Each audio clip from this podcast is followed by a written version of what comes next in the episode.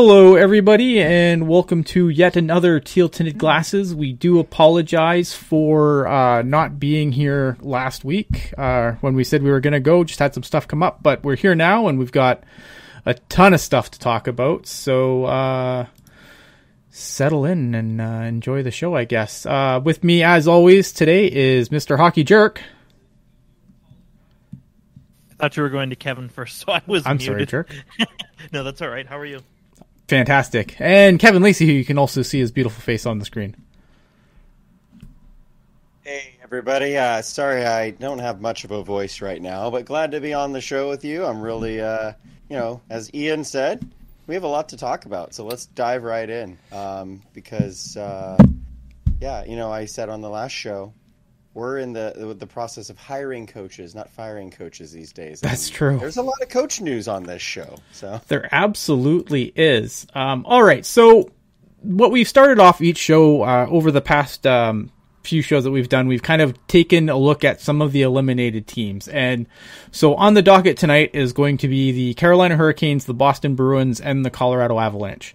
Um, we could have done the um, the Golden Knights and the Islanders, but I just I don't know. I feel like give us a little more time to to take a look at those teams um, before just coming on, um, since they just got eliminated, and uh, so that's what we're gonna do. So we are going to start with the Carolina Hurricanes.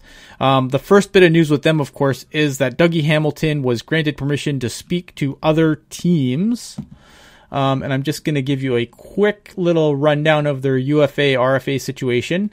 Um, so their unrestricted free agents up front are Brock McGinn, uh, Jordan Martinook, uh, Cedric Paquette. Uh, Warren Foegele is a um, arbitration eligible restricted free agent. On the blue line is the aforementioned Dougie Hamilton, uh, Yanni Hakanpää, and Jake Bean is an RFA without um, any arbitration rights. And apparently, the the theme of tonight is going to be teams we're looking at. They have no goaltending.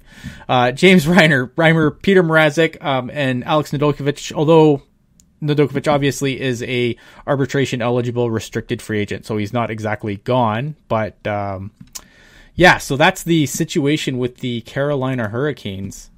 Um, what do you guys think? I think it's a little harsh to say that Carolina doesn't have any goaltending um, because I think Alex Nedeljkovic is the goalie of the future for that organization.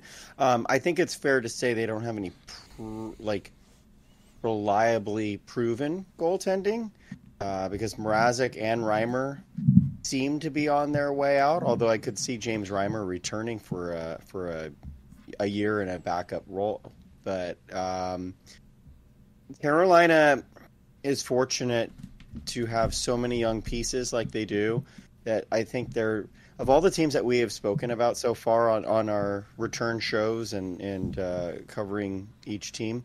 I think Carolina is the team we should be least concerned about going forward. I think their future uh, aspects are the brightest of any team that's been eliminated in the playoffs, and um, you know if they they strike out on the goalie market here in the offseason because there's going to be a lot of goalies available here in free agency and probably by trade as well um, if they somehow do strike out in free agency they've got the pieces to be able to trade for someone uh, of quality if that's the route they decide to go Yeah, definitely. Um, I think, yeah, I mean, I, no goaltending isn't really fair because, like I did say, like obviously Nedeljkovic has got the is is a, restricted free agent, so I mean he's not going anywhere. I can't see anybody dropping an offer sheet on them, um, because I think there's a lot of there's you know as we go through the list, we're going to see there's a lot of decent, like maybe not amazing goaltenders, but there's going to be a lot of decent goaltenders um, that teams can sign, whether they're looking for, uh, you know, a one B or a backup or even a starter. Um, I mean, yeah, I agree. I think Carolina's in probably the best shape going forward um, as far as you know keeping their core together, and I don't, I don't think they're going to have too much trouble in free agency. Although obviously, Dougie Hamilton being allowed to speak to other teams, I mean that's a little bit concerning because we know that um, you know Tom Tom Dundon, the owner of the Carolina Hurricanes, has a set value for players and if he thinks that you know you're above that set value, he'll be like, yeah, sure, go ahead. And I think that might come back to bite them down the road at some point, especially in free agency. Like I, I, I don't think that Carolina is going to get into a bidding war, obviously. But if they can find their guy at the right price, then I, I think they'll get him. I think that that's the only thing that would probably concern me with the Hurricanes going forward. But I, I agree. I mean, this is a team where uh, the window is, in my opinion, still wide open. Obviously, you're going to have to find a way to get past Tampa Bay um, at some point because I think you know Tampa Bay is probably going to be a decent a horse. Even even with the the moves that Tampa's going to have to do this summer, Tampa's still going to be a horse, and they're going to be the the team you're going to have to beat to get out of the East. But um, yeah, I think that they're overall, I think they're in great shape. Uh, Jerk, yeah, any thoughts? Oh, go ahead. I would I would agree with that. I mean, you just you look at their top forwards. I mean, I, I, I tend to forget that Sebastian Aho is only 23 years old. Uh, and even, I mean, Ter- Teuvo Teravainen is 26, Trocheck 27. You have Martin Necas 22. I mean, they are a very young group, at least up front. And even on the blue line, I mean, they're a bit older, obviously. They're in that, you know, 27 to, to 30 range. But, you know, it's it, it's not the Sharks with a 35, 36, 30 whatever year olds. Um, so obviously they're in good shape, but I like, you know, Kevin. I think brings a good point. Yeah, Nedeljkovic is the guy.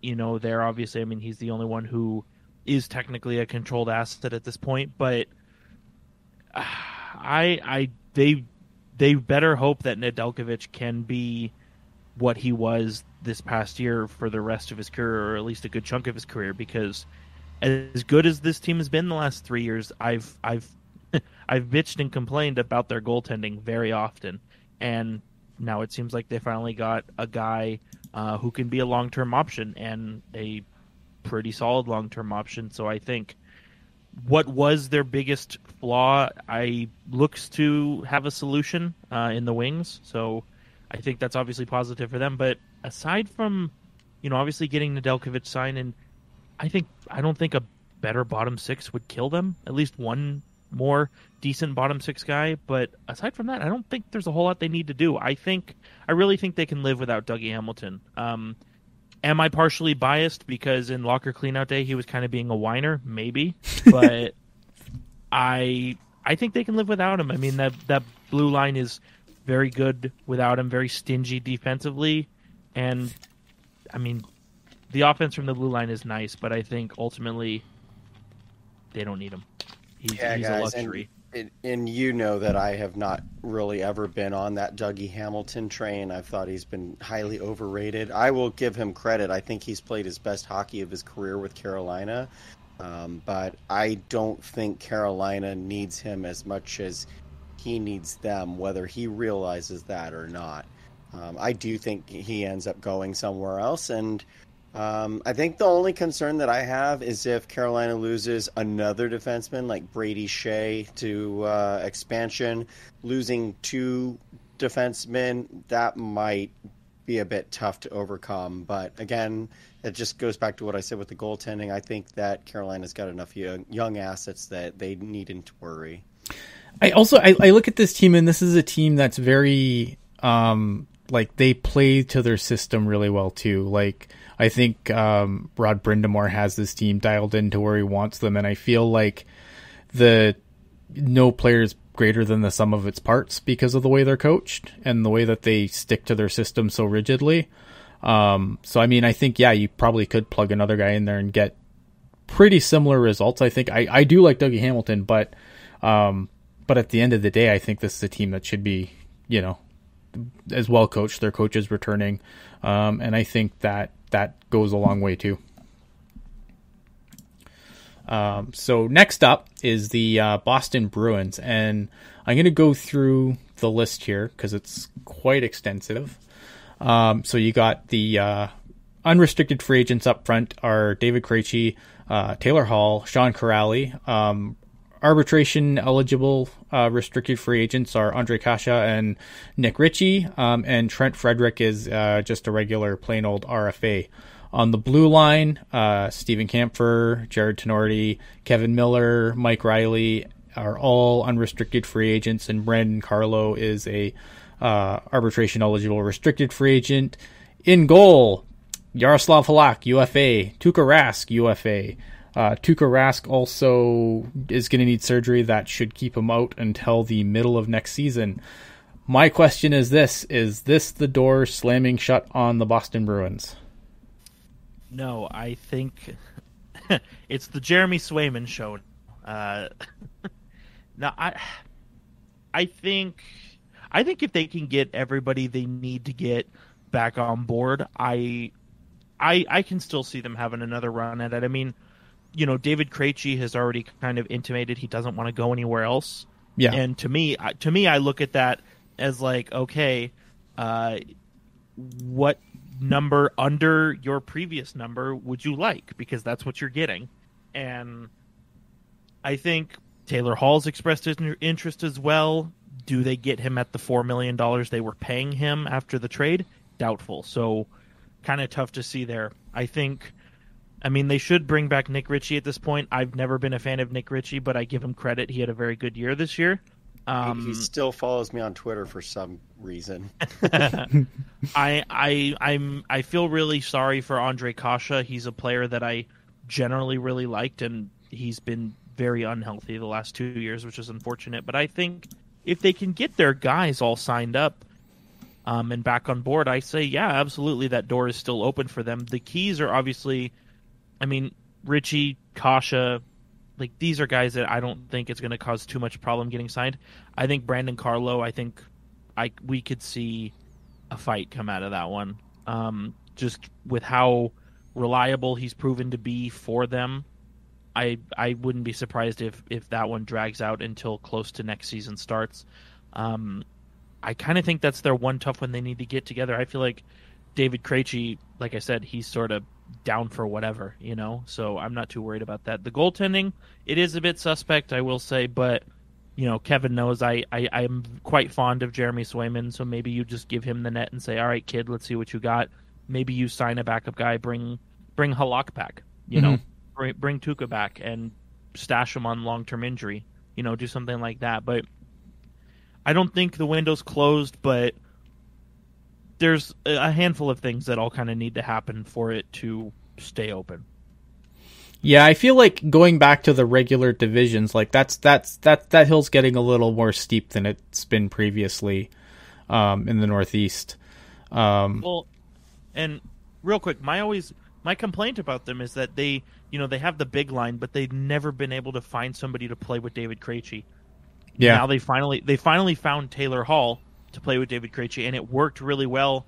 You know, they sort of stubbed their toe in round two, but I finally unlocking, you know, that success of finding somebody with David Krejci. I mean, I, I would hate to see them if they do want to remain competitive, be like, okay, back to status quo where you know Krejci's going to play with Jake DeBrusk and eh, whatever waiver wire pickup we get.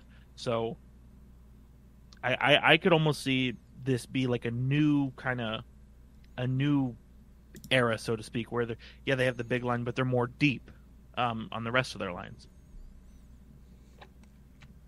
Kevin. Um, well, you since you mentioned Jake DeBrusk, I think part of it is going to be that they're going to really need him to take a step forward this next year, um, especially if they do lose Taylor Hall, because because Jake DeBrusk is really um, regressed quite a bit here this year, and even even some people were complaining about him last year too. I don't I don't think that was really fair, but um, definitely only 14 points in 41 games. I mean that's Sharks level offense right there. So. Uh, Jake DeBrusk needs to to step it up, especially if Hall is gone.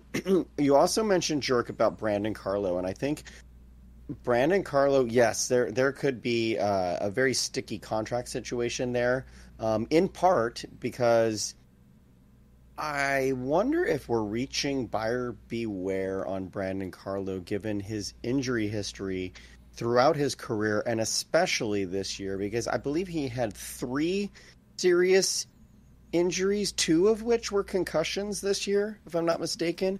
And I know he blew out his knee a couple of years ago as well. And the kid's only 24 years old. So to have if if my memory serves me correctly, he's had five major injuries and he's only 24 Ooh. years old.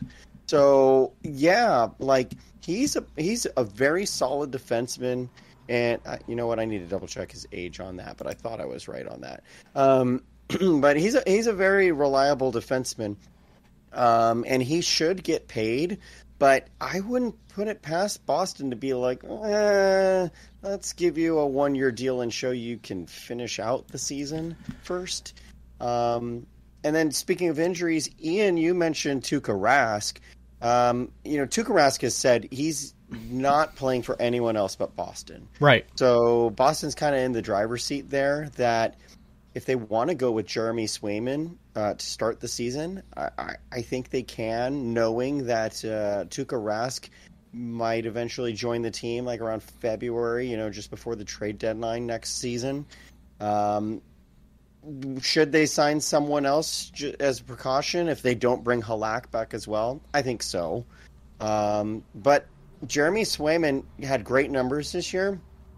That's another situation though that I want to see.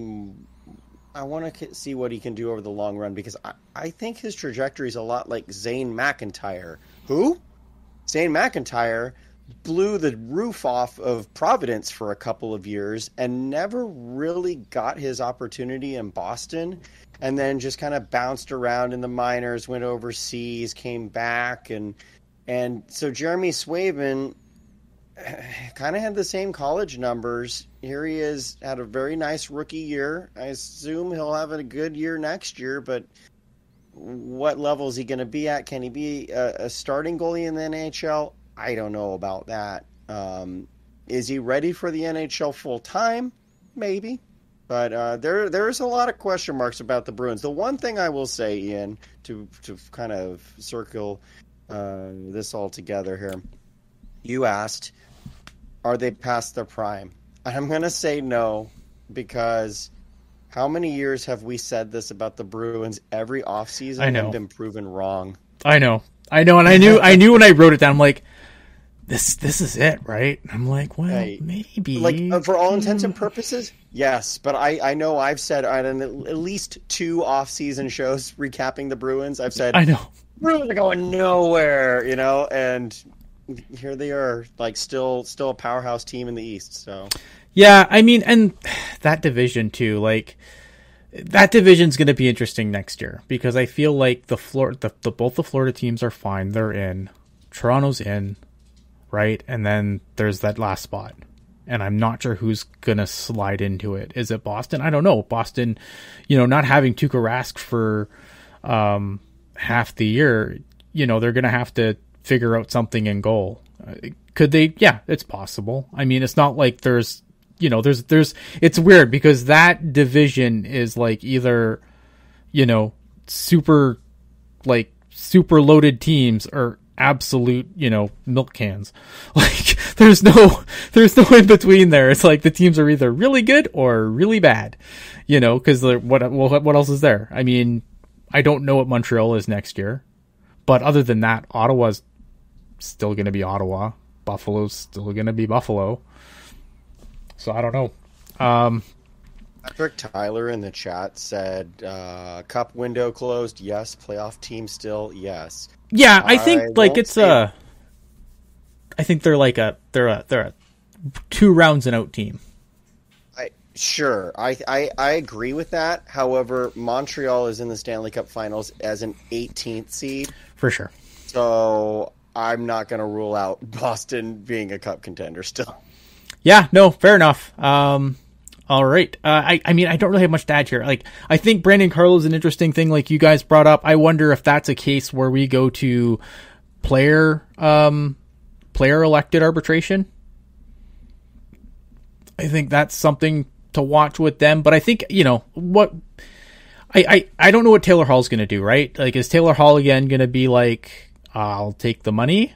Because if, if that's the case, then you know, it'll be another situation where he goes probably somewhere that has money and then yeah, hopes to God I, to get traded at the deadline. I think there are going to be some teams that could be able to uh, outbid Boston for the for just for cap purposes, if nothing else. Right. Um, I, it's going to be interesting, and then to see what they do in goal, I think that's going to be um, fascinating.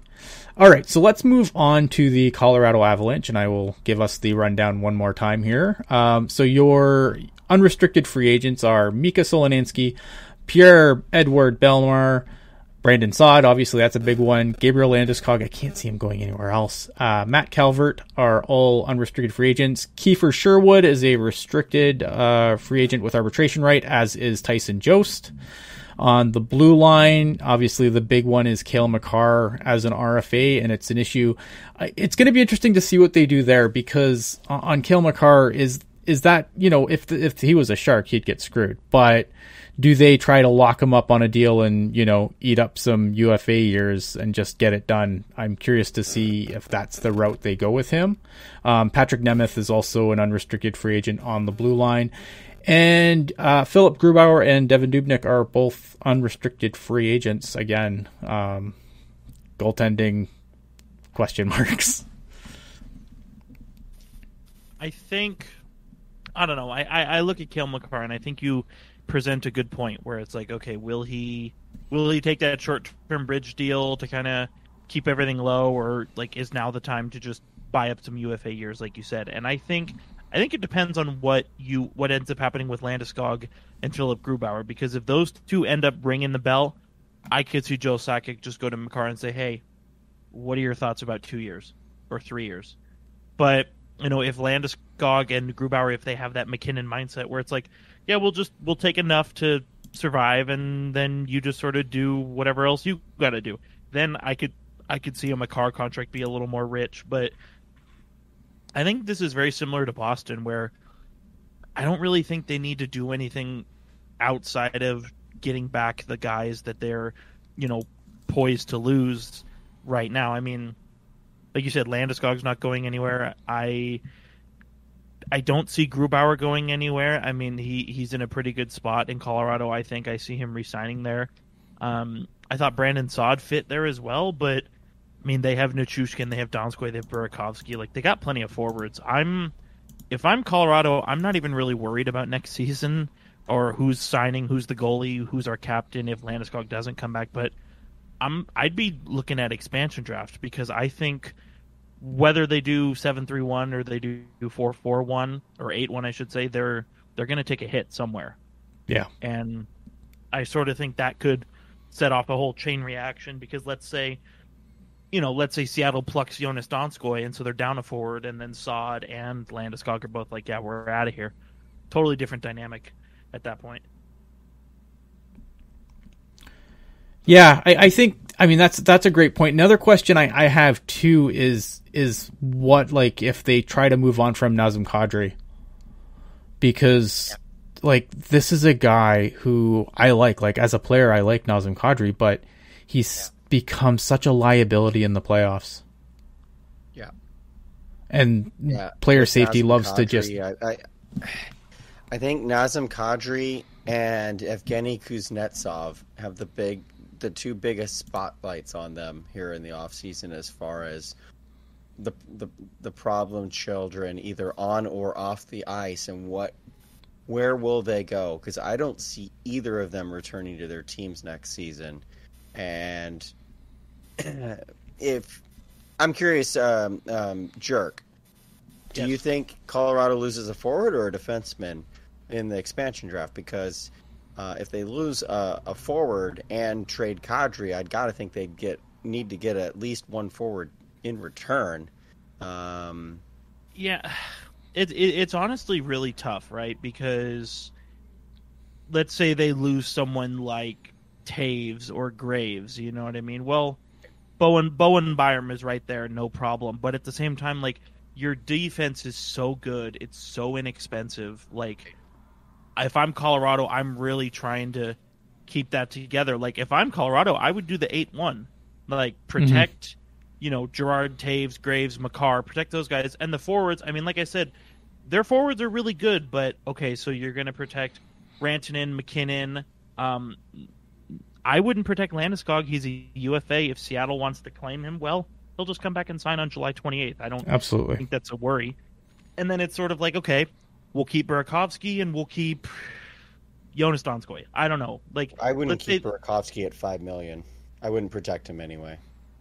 Well, okay, that's that's fair, but Fair. My, my, my, my point being is, I think they can go the eight one route, and even if they lose, like I said, they lose Burakovsky, Donskoi, Nichushkin. There's going to be a, a wealth of very similar wingers that they can sign a free agency. Maybe if they lose one of those guys, maybe there's room to bring Brandon Saad back. So, I, I, I think expansion, however the, the chips fall for expansion, I think is really going to determine how they handle the rest of their offseason. Yeah. And then um, another another goaltending situation. I think at least with Philip Grubauer this year, um, you know, my big concern was he's got that Ben Bishop thing where he Mhm. lasts a couple of rounds and then he gets hurt. And Grubauer at least didn't get hurt, and I thought Grubauer played very well in the playoffs this year, uh, and played very well this year overall. Um, so I think that's a fit for a re-signing if the dollar amount matches.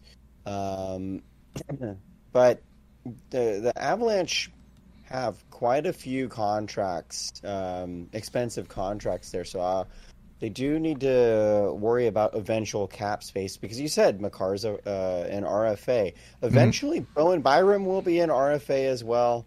Uh, you know, their long term aspects are, are a bit perplexing to me.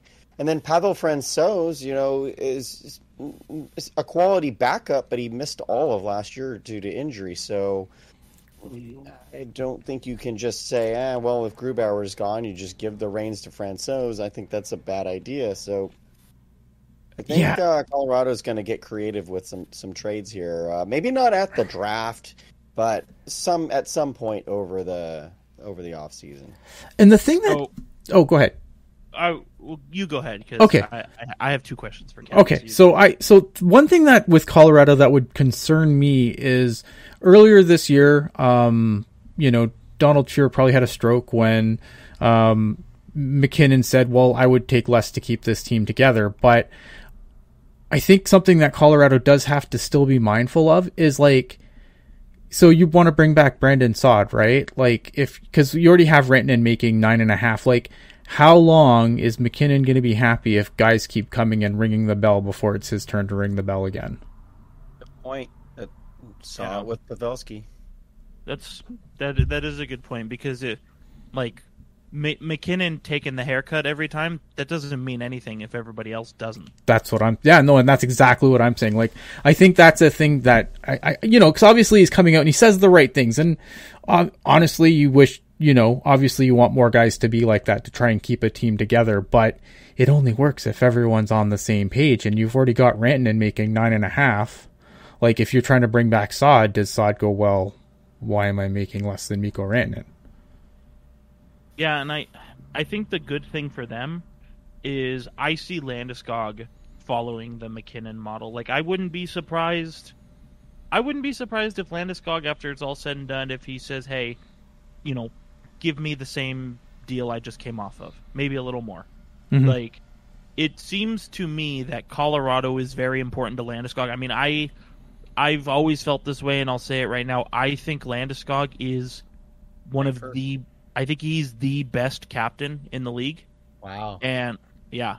And I just think the team is too important for him to you know be worried about dollars and cents. The question or the two questions I had for Kevin um I'm not to- so I'm not totally sure if they trade Nazem Kadri, but if they do, let's just say for fun. Do you think maybe there's a reality where you see something like Kadri, not the exact deal, maybe there's pieces on either side, but Kadri for Kuznetsov? I know. As I was saying it, like that, that thought did cross my mind. Um, you know, from Washington's perspective, it might not be bad because maybe Kadri would realize, hey, Tom Wilson's here to do all the dirty shit in, in the league. So then, with Wilson on the roster, maybe Kadri just focuses on hockey because you know he's pretty good at that. So maybe they maybe if Kadri went to the Capitals, they'd get the best version of him finally. I, I never know. Um, Kuznetsov on Colorado is just filthy. That's just like yeah. that's so wrong. and I, I I think too from Washington's perspective, I think it would be good. I think it would be good business for them because you know we we've debated Anthony Mantha versus Jakub Vrana all oh, day, oh, every day. That's going to be one for a while. Mm-hmm. But I think just looking at it from a pure dollars and cents perspective, like after it's all said and done, Vrana is going to end up getting more than what Mantha is getting for the next three years. So I think from a dollars and cents perspective, it makes a lot of sense for Washington to do that, and I think it would make the same amount of sense for them to do something like a Kuznetsov for Kadri. I mean, you've got 7.8 million um, going out the door, and you would hypothetically only be bringing in four and a half back. You know that could that's money you could put elsewhere to a goalie maybe. Um, but we're not talking about Washington. Um, and my other question, and this is more like galaxy brain, you know, veering off the sacred timeline stuff here, but okay, Tyson Jost is a second line center in my alternate Colorado universe. So I I have this weird feeling, like maybe less than five percent. Could Philipp Grubauer beat Bobrovsky 2.0? Where some team just oh. throws a boat at him? Possible. I mean, I look at how he he sustained a 922 save percentage over 40 starts, and I could see a team Edmonton getting real stupid with that. I like Kevin's comparison because I think it's really apt. It's is Ben Bishop. Mm-hmm. Yeah. Who also got ridiculously paid for a long time. Yeah. And might still be getting ridiculously paid. I'm not sure. Where is Ben Bishop now? Ben Bishop, oh, just like Francouz, was hurt the whole year. Um, I have no idea what his uh, his playing status is for next year. Yeah, I was going to say he didn't he didn't play at all this year. Yeah. Um, so you know, five million well spent. Yeah. Um, and and uh, Deuces Julius in the chat um, before I move on here um, asked about uh, shipping Kadri maybe in a package to try and get uh, Tkachuk. Mm. And I thought that was a good shout. Hmm. I, I do I do like as Kevin said, you know, Colorado is very nasty. I do like their team. I we kind of alluded to this last week, but they're a team where I think they need to do nothing because they they just so happen. I mean, really, the Golden Knights Avalanche series it came down to who was better at the right time, and that's not to say that's not to say the better team overall won, but the better team at that given moment won. So I don't think Colorado needs to do a whole lot to prepare for next season. But that said, I don't think some, and I hate to even use this word, but some sandpaper that can also contribute offensively. I think that suspended. could be a lot for them. He, yeah, yeah, exactly. that's not suspended. I, no, exactly. I, I think that would be because I mean Tkachuk is good for seventy points, but he, you know, he he plays he he gets very very close to the line, but never goes over it, and you know I I think it could be a hypothetically a very good pickup for them. Of all the goalies that have the UFA tag beside them, um, which one would is there any that you would particularly go after if you were Doug Wilson uh, this summer, provided they buy out Martin Jones? Well, to me, Grubauer's at the top of the list. Um, mm, so I think agreed. you start your start with him and work your way down. But um, and funny enough, since since you brought up the Bobrovsky thing, the Bobrovsky thing, um, on a team like the Sharks, I think Grubauer would absolutely be a Bobrovsky type goalie. Um, yeah. So it it depends on what what team he lands on, really. Um, but you know, it's kind of like Dougie Hamilton. How I say like he played his best best years with Carolina. I think Grubauer has played his best years with Colorado, and and and I would hope.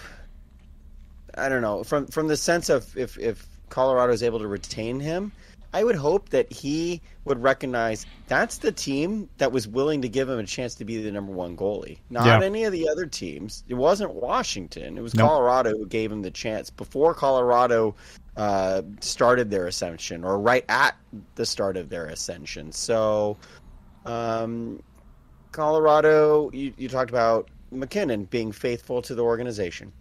Landeskog, I I think you're you're spot on. I think he's a Colorado lifer. I cannot see him playing for any other team.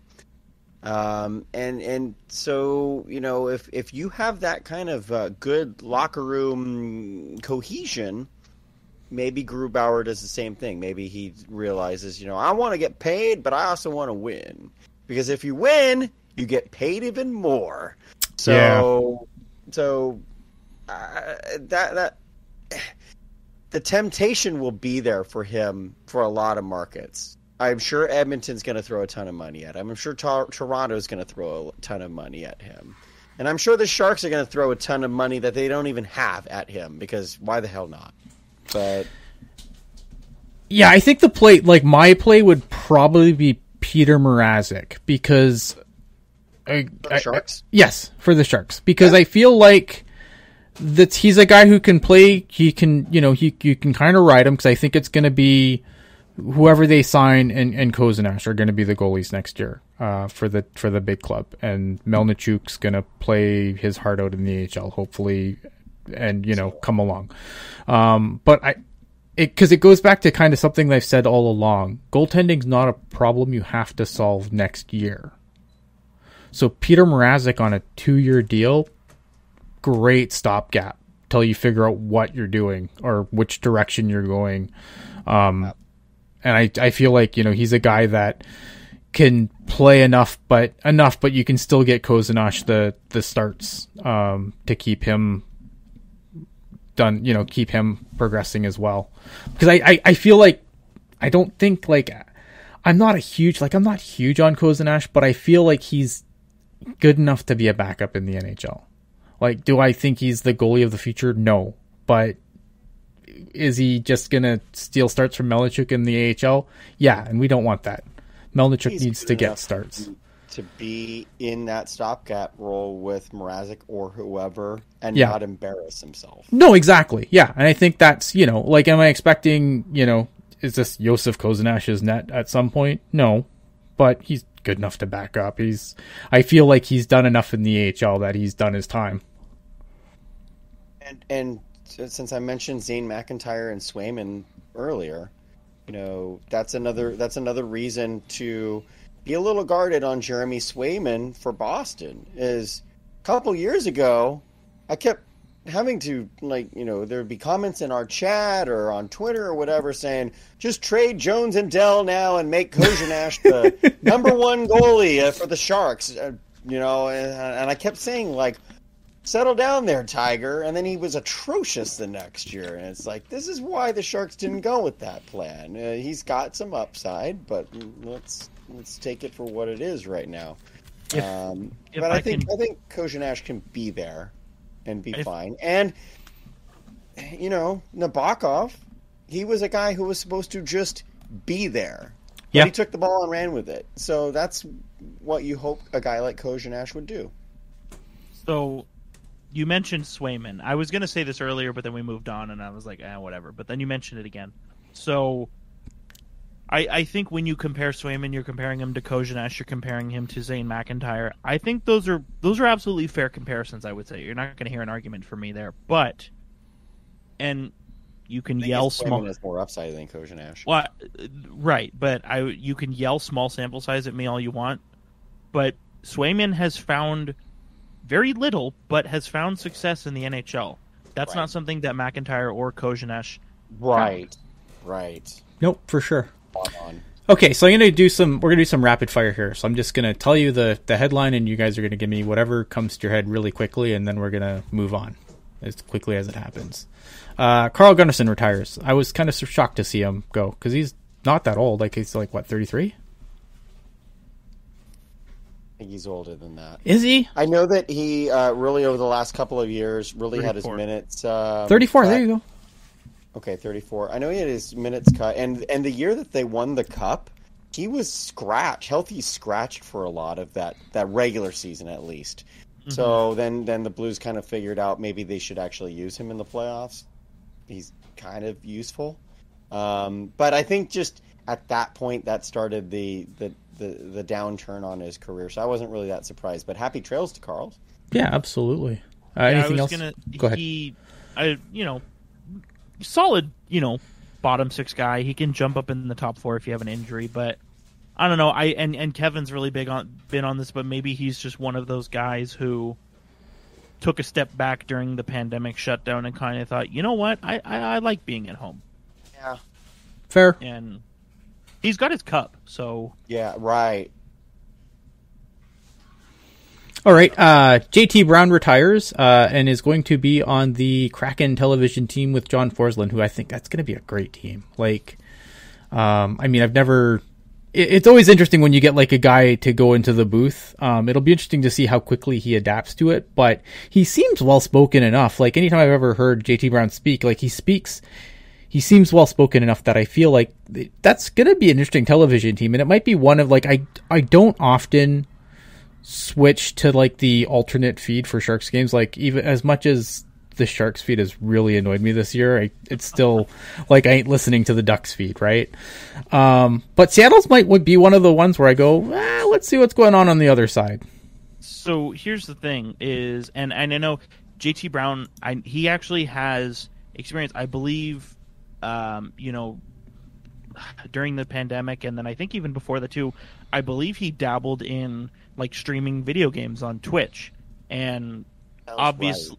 obviously a very different um, profession than calling hockey in a live capacity. But I think that level of public speaking that you you gain from from live streaming on Twitch, I think that'll absolutely help him in a transition to a broadcasting role. And you know, something I've always said is is I I will literally not watch it watch a team's game if their commentators are atrocious to listen listen to. Yep. And I, I really feel like that team, John Forslund and JT Brown, I think it could be a good team. I don't think I'll ever switch the feed, as Ian is saying, but you know what? If if push came to shove, I don't think it would be the end of the world. If we're having a, a game where we're talking about nothing but like Tahoe, I'm switching the feed. Well, uh, you know, it's been it's been you know in five years when the Sharks have still not made the playoffs, but they're showing the Game Seven highlight package again. That's the time to think about they, it. that too. uh, Kevin, anything you want to add to that? Not not particularly. Just that you know JT Brown um, has been a, a, key figure in the. Uh, the hunt for equality, I guess you'd say, in mm-hmm. hockey. And and the the thing that has worked against him, I think, unfortunately, is just the fact that a lot of people just don't know who JT Brown is. Even though JT Brown played many good years in the bottom six for the Tampa Bay Lightning, and I, I actually really like liked watching him as a player.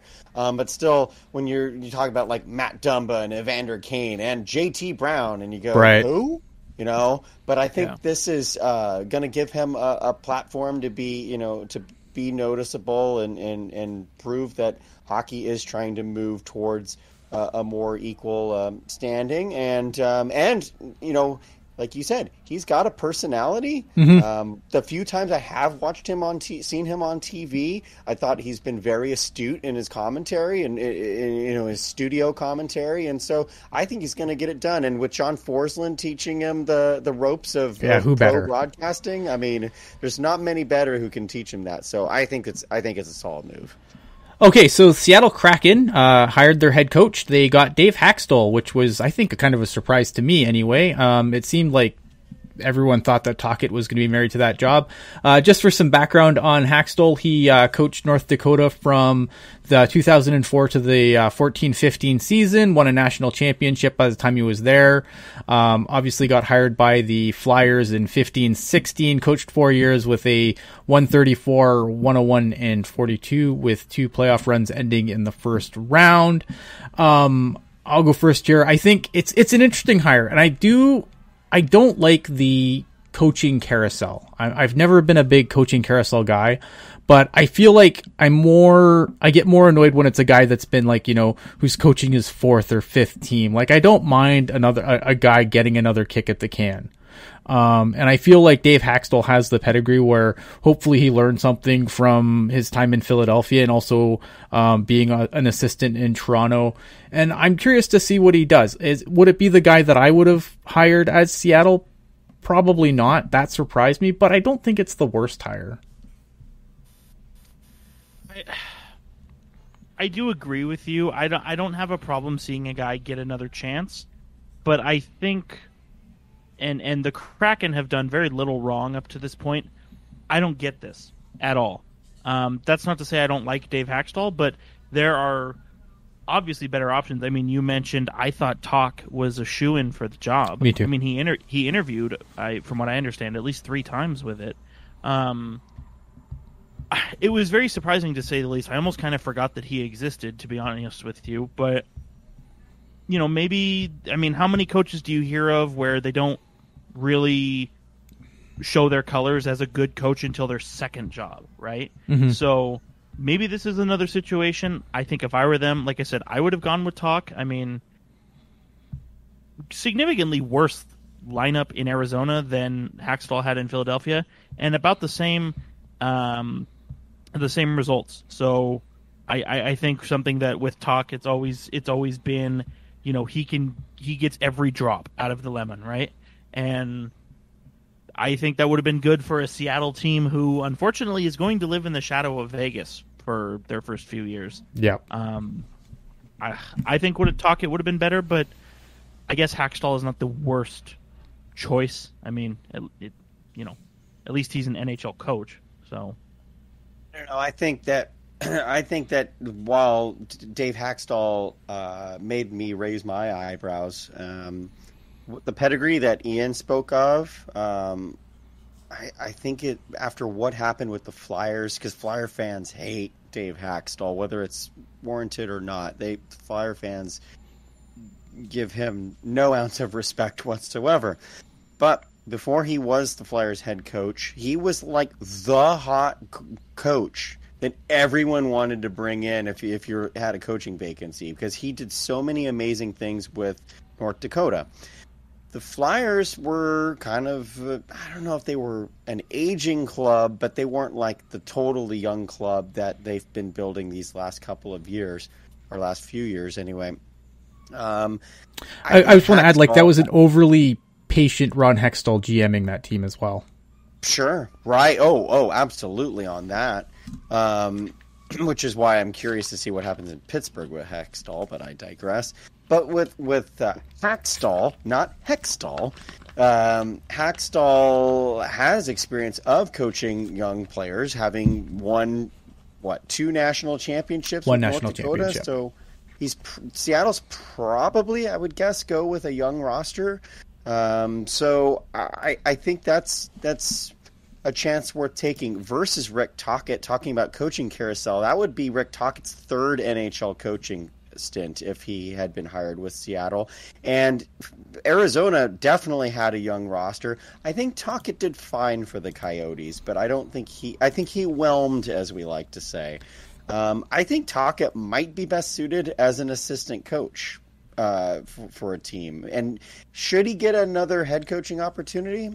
I, I think he's done enough to deserve that. But Hakstol um, gets the second chance, and I mean, if we weren't giving second chances, then Bruce Cassidy would be doing nothing in Boston right now because he was not a good coach for Washington, and he sure turned it around after a few years off. So, um, we'll see what happens with Hakstol, but I do think the leash is short with Hakstol. Like, I don't expect Seattle to be like cup contending team within two years thing um, but there might be the unfair comparisons with Seattle.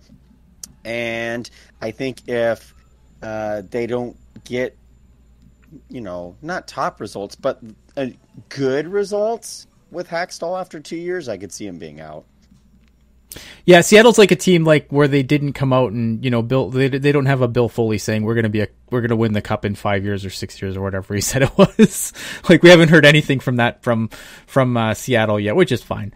Um, Rod Brind'Amour, like we said earlier, got extended in Carolina, uh, three years, uh, one point eight million for a Jack Adams winner. It's pretty low. I think Gerard Gallant, uh, who's next, uh, is making decent bank. I feel like we're we're past that. We're we're past this this six million dollar coach though. Like, do you do you feel like we're probably out of there for now? At least until revenue fixes itself. Probably, but I and, and don't get me wrong, I like Rod Brind'Amour. I, I I did not expect him to go anywhere other than Carolina, but you know, and and and we talked about it earlier, but I think Tom Dundon, if he if he continues to operate the Hurricanes with a frugal mindset, I I I, I think, you know, I don't think I love the city is going to go as far as it did because I Brind'Amour should be getting paid. I think definitely probably. De- I don't want to say triple, but close to triple what he's getting paid in Carolina. I mean, he's a good coach. You talk about a guy who gets every drop out of the lemon. I mean, look at their goaltending. Not exactly the most spectacular, but there's something about him as the coach. Everybody just comes together. And you know, I think Tom Dundon is really lucky that Rob Brind'Amour likes Carolina so much, but yeah. in 3 years in 3 years I don't think he can bank on that again. Yeah, I, I mean, it was nice to see to try and make sure that like his coaching staff got taken care of too. I mean, that's, I mean, Rod Brind'Amour, all around stand up guy. Anything you want to add, Kev, before I move on? No, just, just the only thing is just I love Rod Brind'Amour. Yeah, no, he's great. Um, New York Rangers hired Rod Gallant, which I think we all saw coming. Um, I know I, I joked earlier about Tortorella going back because of the ownership loving him so much, but I think Gerard Gallant Gerard Gallant's a good coach because I feel like of the current coaches in the league, he's probably one of the better teachers. Like, and New York has a really young team, so I feel like he's going to be a really good fit with with those young players because I feel like he is one of the better teachers in the league. I think you got guys that are really good X's and O guys, and some guys are really good teachers, and I think Gerard Gallant uh, falls into the latter. Um, and I'm really interested to see what he does in New York, who should be like on the come up at this point. Like the Rangers, they're a team that needs to start moving their way up the up the standings, in my opinion. Yeah, yeah, definitely. I think it's a great fit. Um, I know I've said it before that I think that the Rangers have a roster built a lot like how Vegas's expansion roster was built and obviously Gallant led them to great things. Mm-hmm. Um, so I think Gallant's the perfect coach for the Rangers. I, I, think I think if he's not, that might be it for Gerard Gallant. Like I think it, if he can't make it work with the Rangers, that might be the the swan song for Gallant as far as a, a credible uh, NHL head coach. So,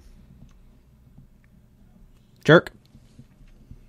I, I agree with Kevin. I, I like the way he compared the Rangers' current roster to the Vegas Golden Knights in their inaugural season because I think it it's a really good comparison. I think the only difference being the Rangers obviously have a superstar in Artemi yeah, Panarin. right. Um, but I mean, there are plenty of comparables. I mean, I you know, I look at what Colin Blackwell that did this year, and I immediately I immediately flip back to Ryan Carpenter that year for Vegas. So I think it's an excellent comparison. I just think he's a really good coach, like you said. I mean, he's a good teacher.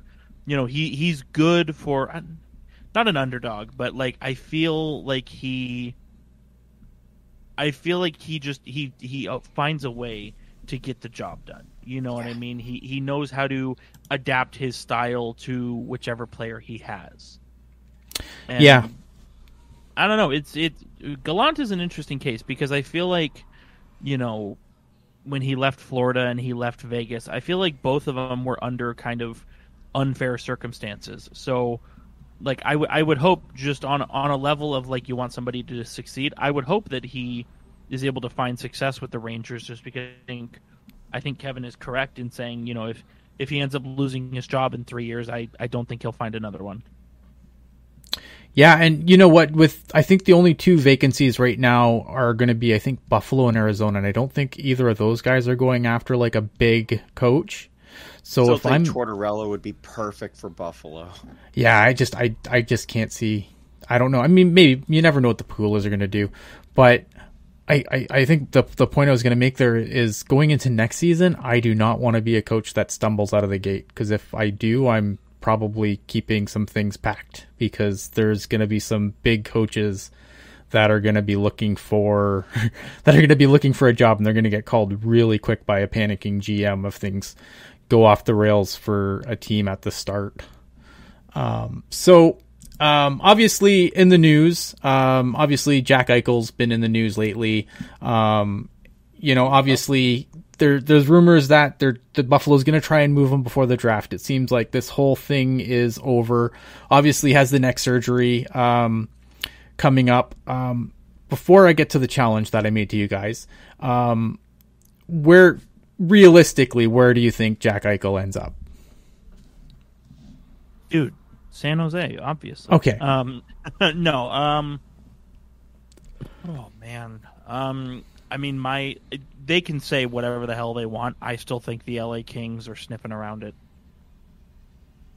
Are are the Ducks still doing their whole uh, limited cap thing, or have they moved on from that? I think they've moved on. I believe Okay, they've moved on. I think you got SoCal right, but the Ducks. I don't. I haven't put like a Ducks trade together to make it work, but that's that's kind of where I'm seeing. I mean, Minnesota seems still seems to me like the obvious place, Mhm. but um, I don't know. I don't know. There's So, I, I like I like that you said Anaheim because you're, you know, they there's talks about you know Henrik Silfverberg, Rakell out the door, right? And right. that's a way to Right. pick that's a way to pick up assets for a trade. is, What thirty seven? Yeah, he and he's also a pending unrestricted free agent, though I don't think there's any danger of him going elsewhere. Um, Sure. And he's still effective, so. But no, I think Anaheim. I think they've honestly got a, a, a quite a handful of decent kind of middle six prospects that they could dangle to Buffalo. I mean, take your Troy Terry, Max Jones, Sam Steel, Max Comtois. I mean, pick one. You know, um, Isac Lundestrom. So I like that you said Anaheim. I think Minnesota makes a lot of sense considering we talked about two, uh, you know, last month. Minnesota got you know top six center work out of their four bottom six centers they have. Like that, so, yeah. Ryan Hartman, that second line center. That's not even Yeah. a center. and I know, I know that it's kind of like the joke, right? And and we all roll our eyes when we hear it, but if they can get it done, I, uh, I, I see Vegas being a player. You know what though? I, I, I do see Vegas being a player in this. That annoys me. But it annoys me too. But you know, truth sucks, right? Because yeah, no, but because you're because it's funny though because like I, I was talking about this when we did this show after the Golden Knights got eliminated by the Canadiens, and like the, all the talk on Twitter that day was just Vegas fans being like, "Yeah, we might lose. We're just gonna get Jack Eichel and everything's gonna be fine." Like, like, god damn you people! Like you don't get I everything you want. That. That's what happened with Pietrangelo. And I know. Pacioretty. I know they just tell with that team. Um, I I think Vegas is an interesting one. I just I don't know how they make that cap work. That's the one big question there. Like they're gonna have to do some serious moves, or are they just gonna play with with you know with 12 forwards next year. I don't know. you know, just to stay cap compliant. Um, Sleepy in the chat saying Dallas. Dallas is an interesting one. I haven't even considered. Um, but I feel like they have the assets. I, I feel like the, the obvious ones to me would either be the Rangers, but do you really want to move Jack Eichel within, like, not, obviously not in the division, but in, still in the conference, especially to the Rangers. in the state. In the state. In the state, I know. I mean, I know they're not in the same division, but I but if you're like if you're the Rangers or the Kings, like I mean, those are the teams to me that make the most sense because that just completely jumpstarts. Like the Kings are going to be scary soon, not next year. You add Jack Eichel to that team, maybe there's the Kings are actually scary next year. Like you can jumpstart yourself forward pretty significantly, and you have the pieces. You can you have the pieces to Gotta go the lose. And well, not only that, not only that, but any team, you know, Kopitar goes out there and it's like, okay, we got to send our top line out there, and then coming over the boards, it's Jack Eichel, and it's like, shit, who do we put out there now? Right. I mean, uh, they have the teams. Anaheim makes sense. They have a lot of pieces too. I think Anaheim's on the come up as well. I think they're a little bit behind LA still, Oh yeah. uh, as far as uh, as far as their rise. But I don't think they're far behind LA. I feel like LA's going to come up and the Anaheim's going to be right behind them. Um, they're a good one. Rob in the chat saying Chicago, and Chicago is an interesting one because I- I feel like again, there's a team that probably has pieces to do it. Probably makes sense for them, but I just the cap situation there is a mess. And and I'm still curious to hear an update on Jonathan Toews. Yeah. because we haven't heard at all about. You know, he he sat out the whole year, um, and there's no indication yet that he's playing next year. There's no indication he's not, but there's just nothing at all front. So if they don't have Jonathan Toews, I mean that might they might not find out until Eichel is well, you know, long gone at that point. But yeah, um, if for some reason this drags out deep into to August, um, and they find out Toews is not coming back for the first part of the season at least, Chicago could definitely be a player in on that. I don't want to see Eichel and DeBrincat. No, God, that's I disgusting. was just I was gonna say Well, that's yeah, okay I- because you'll see Eichel and Kane and right? Yeah, no, exactly. Oh God, I was gonna say like whoever Kane, DeBrincat, Kubalik, like anybody you put, ugh, nasty. Filthy. But but to your to your point, um, I believe you said it was Rob who said it, where Mhm. it's like, I think Chicago has the pieces as well to kind of make that happen. I mean, they've been, you know, they've been accumulating quite a quite a few um, young players lately. I mean, you know, they've got Ian Mitchell, you know, Nick Mhm. Beaudin, Boqvist. I mean, and that's just on defense. You know, they could. I mean, I Kubalik, Pius Suter. I mean, these are all guys that they could easily. I read Kirby Dach, like Mhm. which I would not. I would not No. do that, but it's an No. option. You know what I mean? So if if we're ranking this based on the teams that you know have the you know have the pieces to pay the price, I I think you put Chicago there with L.A., Anaheim, Minnesota. Absolutely. Yeah, I think that's uh, I think that's a good call. Um, and I'm especially if my train of Jonathan thought. Toews, especially if Jonathan Toews finds himself on long-term injured reserve. right, right. Uh, but Um, will he yeah, come I back lost- for the I lost playoffs? my train of thought on that one. All right. Um, so I laid down a challenge uh, when I did the show notes um, because obviously, look at everyone knows that Jack Eichel's actually going to come to San Jose because Doug Wilson does Doug Wilson things. So I challenged you guys to make your best Jack Eichel trade. Who wants to go first? Okay, so this I, it, it comes back to my train of thought. Okay. in relation to this, so the asking price that Kevyn Adams is rumored to have right now is a a first round pick, two top prospects, and two middle six NHL forwards. So right now, I don't see anyone trading that. So I think all of our, our, our discussions about like Chicago, LA, Rangers, Anaheim, I think it's all uh, on a more um, feasible trade. Right, like in a, in a, in a bubble where let's pretend this is in a bubble where you know, like ignoring that obviously there's a lot of teams that have way more to offer the Buffalo Sabres than the Sharks do. So we're we're gonna do this in a bubble for sure. So so that's where I do have a question about your your challenge, Ian, and this Mm-hmm. help for the audience to to understand this. Um, is this just the the trade offer that we would make if we were Sharks GM, or what do you, or, or do you think it's something that Kevyn Adams would would accept? How how are we playing this all? I would say make your best trade with Sharks pieces and you know take That your we'd be best swing. with? Yeah. Okay, all right. Jerk, go first. oh, all right. Okay. So, uh, we have a trade. Um, Buffalo trades Jack Eichel and a 2023 seventh. Why? You, you think about it. To the Sharks in exchange for Ryan Merkley, Ryan Donato, Tristen Robins, a 2021 first, a 2021 fourth, and a 2022 second. I Should I it. explain myself, or would you like to chew on it? Go ahead and explain.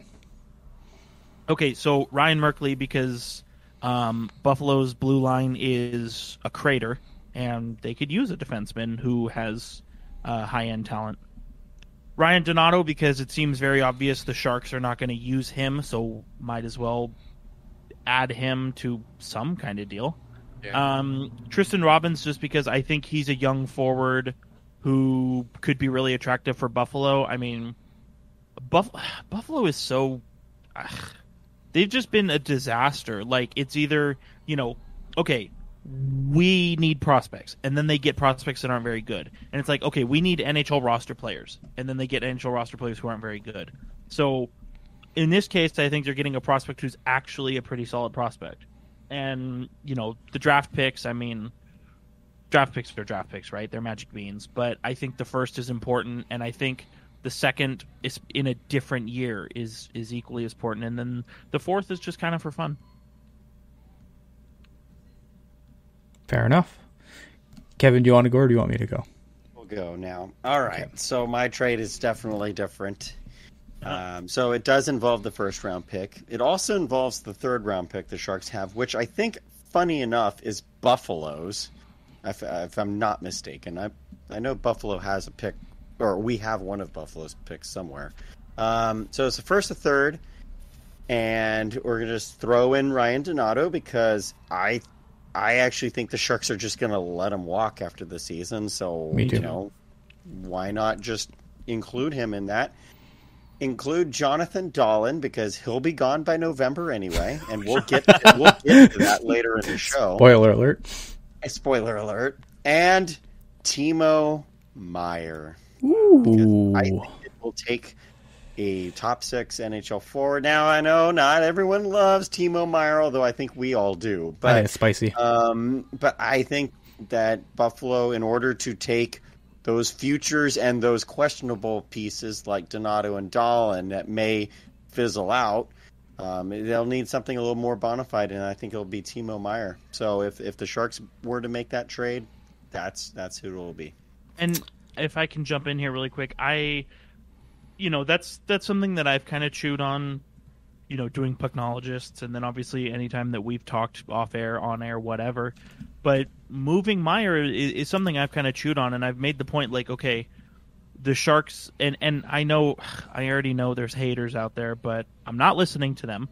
And you know they've they've hitched their wagon to Kevin Labanc, and I think that's absolutely fine of them to do. I think Labanc is a I think he's an underrated player. I think people unfairly dump all over him, but you know you you want to make room for Balcers. You want to make room for Barabanov. You want to make room. You know, if you keep Donato, you want to have room for him. But I don't think he's being kept. But then all these guys, where it's like, as much of an elite talent as Timo Meier is, if you want to make room for all these other guys, some domino has to fall. Yeah. Fair enough. All right. So here's my trade. Now, I will say that there is a caveat that I would have to get around a no trade clause. Uh, I I had one like that too, but I didn't go that route. So I'm curious to hear what you have to say because my Jack Eichel trade is the Sharks trade a one Tomas Hertl a 20 for 2021 first round pick, which is seventh overall, a 2022 second round pick, Ryan Merkley, Tristen Robins. It's Jack you're Eichel. Right. That's you're very right, Ian. close is... to to jerks. Yeah, but you're right. That is very stomach turning, isn't it? But here's the thing: it's for one, it's Jack Eichel. Now, obviously, you have to get Hertl to to waive his no trade. Um, and my method to be there would be like, dude, you're a UFA in a year anyway. Suck it up and go to Buffalo for a year. Like you, you can't make him, but you could make life very uncomfortable for Tomas Hertl. The thing is, if you're bringing in Jack Eichel, you're moving off from Tomas Hertl anyway. Couture's here signed long term. Jack Eichel, so your centers are going to be Jack Eichel, Logan Couture. Tomas Hertl is no longer in the picture. He's he's out because he's way too expensive to keep around as a third center, a third line center. Like you you have to do better. You can't resign. You can't bring in Jack Eichel's ten million dollar contract and then give Hertl another seven or even six. So obviously, if you're bringing in Jack Eichel, you need to move out of center. Tomas Hertl makes the most sense, unfortunately. Is and, go ahead. I was just going to say the same the same justification I had for Timo Meier applies to Hertl as well. I mean, I love Hertl, hell of a player, but at the end of the day, are you going to want to pay him couture money? The answer is no. No. No, I mean um, if if you're bringing in Jack Eichel, like it just Hertl makes the most sense. And now obviously, look, you're gonna have to you don't have anything in the system. So that seventh overall pick has to go. I'll, I'll tell you what. If I'm Kevyn Adams, I would take your deal, Ian. Yeah, are you kidding me? Like Hertl and uh And a first and, And a crappy uh, top Yeah. prospect. And like I didn't say you, that, by the way, but but between you and me, Kevin, we're obviously not going to tell Ian this because he's the GM here. But I would, I would take Hertl in seventh overall. like, Hon- honestly, I, I would too. I actually, I, I actually played around with um, just Meier and the first, uh, the seventh overall pick. Um, but to to me, you just add a bunch of sweeteners like Donato and Dahlen and whatever, you know, and make it happen. Um, Yeah, so the reason I went the, the, the 2021 first, obviously, because you need you need to send the seventh overall to get Jack Eichel. Yeah. That's a thing. You're probably going to need another pick in there. The 2022, you you're not trading your 2022 for, over first overall pick just in case, because if you bomb out and you're in the lottery again, that's Shane Wright, and you are not giving up your chance at Shane Wright to get Jack Eichel. So that's why I used the second round pick. Merkley, I thought I, I bounced between Merkley and, and, and Wiesblatt, and I used Merkley because he is the furthest along. He's the older of the two prospects. I don't think. And then Tristen Robins, I, I, I really like Trist, Tristen Robins, but you're not giving up Bordeleau. So like Tristen Robins, if you if you have to choose between Tristen Robins and Bordeleau, Tristen Robins is the guy you send. So that that was the logic behind my trade because again, I know I said we did this in a bubble, but if if the Sharks are if the Sharks were seriously going to make a push for Jack Eichel, and I don't think they are, but if they were, and you you know you do have other teams that have other stuff to give up, like to me that's that's the disgusting package you give up for Jack Eichel. Because he's Jack Eichel, he's really good. And the thing of it is, is that the Sharks roster, whether we like it or not, the Sharks roster is still in a win now state. So you don't you don't have Karlsson and Burns and I'd say a Couture and Kane for sure still on this roster if you're not trying to win now.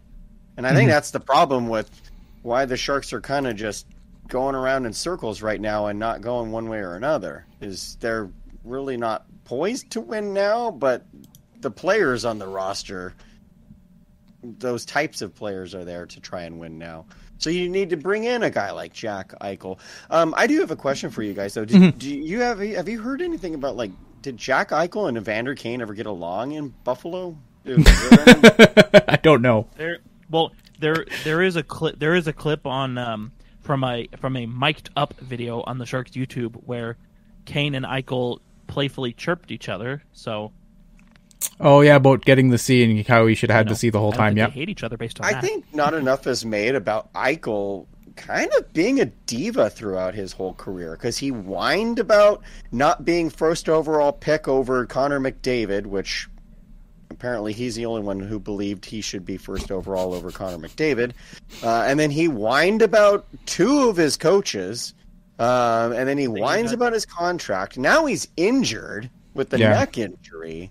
So, like, I don't know. As, as great of a player as Jack Eichel is, and I think we haven't seen the best out of Jack Eichel. No. like if he was No, in a we different haven't. situation, we would be talking about him right up there with like Auston Matthews. I still you think know? though, if you look at that team though, like his next his neck is screwed up from dragging that team around on his back pretty much single handedly.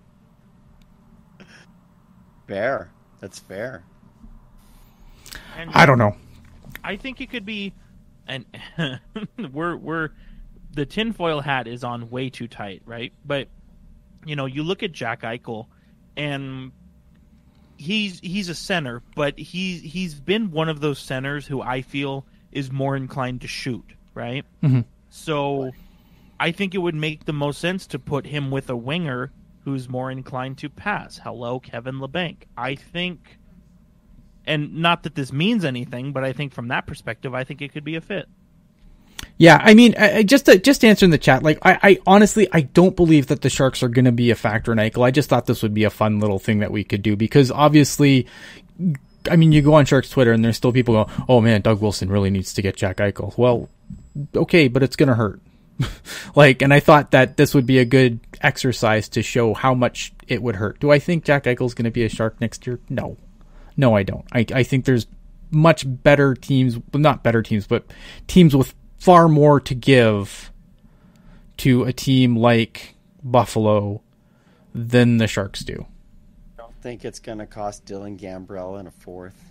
No, no, you're not. Yeah, Okay, all right. but I did, I did like that. I, I did like that. Um, that uh, Jerk had the seventh round coming back. So those were so that's that's important. Yeah, you, you gotta, you gotta, and it's gotta be in a year that's way far away. That's just how it works. Yeah. Yeah, I mean, I don't know what this team's to do next year, but um, we're on the Sharks, so let's talk a little more uh, Shark stuff, obviously. Um, the Sharks signed some players. Um, I guess we can do this one at a time. It doesn't really matter.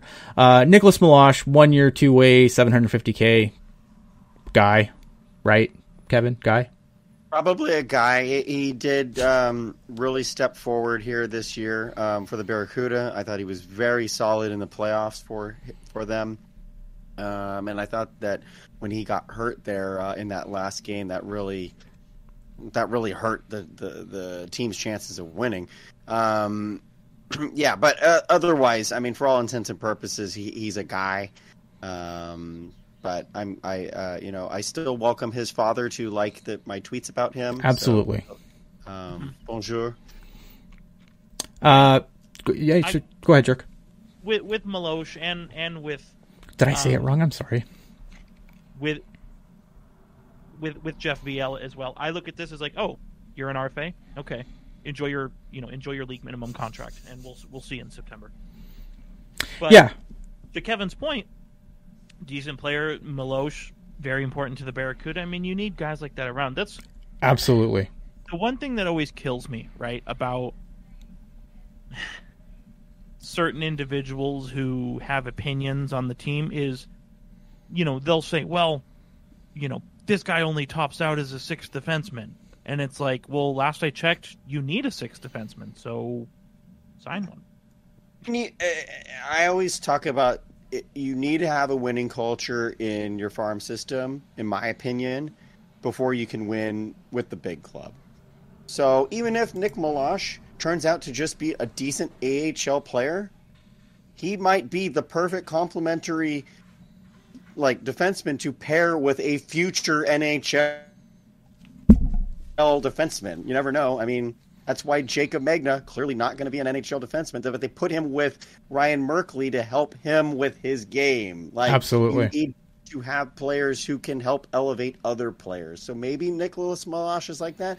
Maybe Nicolas Meloche is the seventh defenseman next year for the Sharks. But in any event, there's no harm in in uh, re-signing him because he definitely took a step forward in, this year, and that's all the Sharks really needed out of him.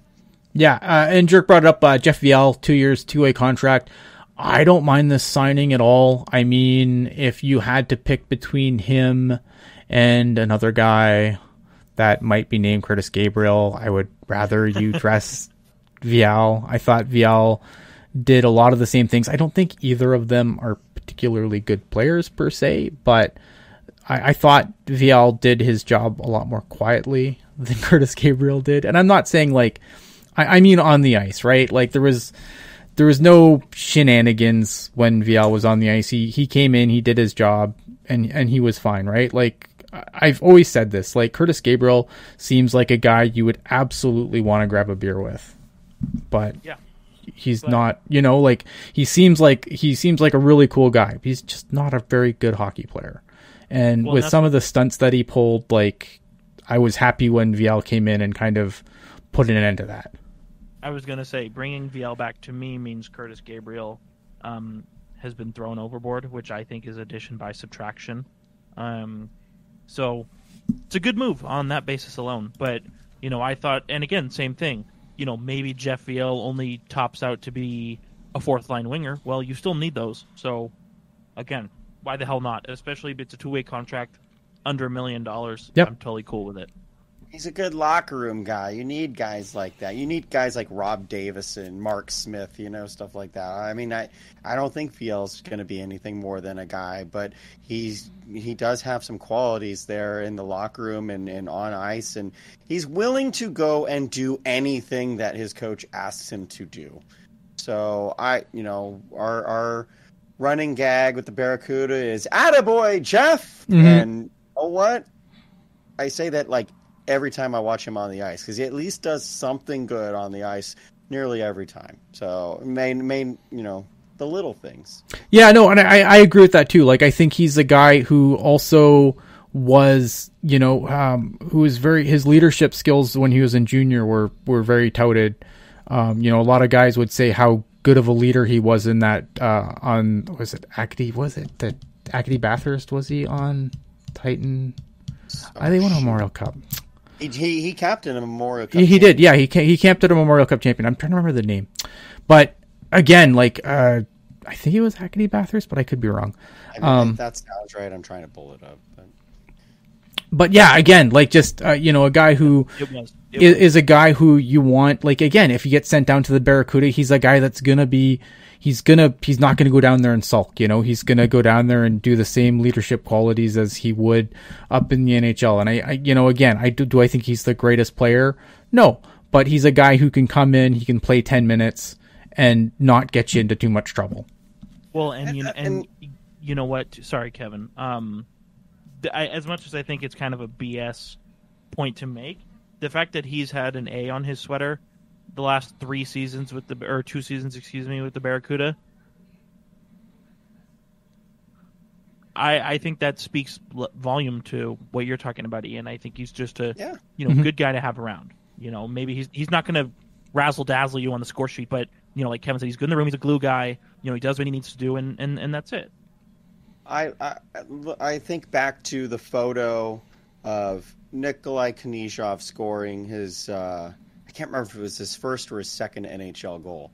In the background is Jeff Viel's the biggest grin out of anyone. He's so happy for his teammate, and I'm like, on a on a season there, all we heard about was our locker room is cancerous, and all Right. these guys have no cohesion. And I'm like, Jeff Viel is the antithesis of that. Like, just look at him. Mhm. So, yeah, I'm happy. I'm happy for him to get a, a contract contract renewal, and no matter what level he's on.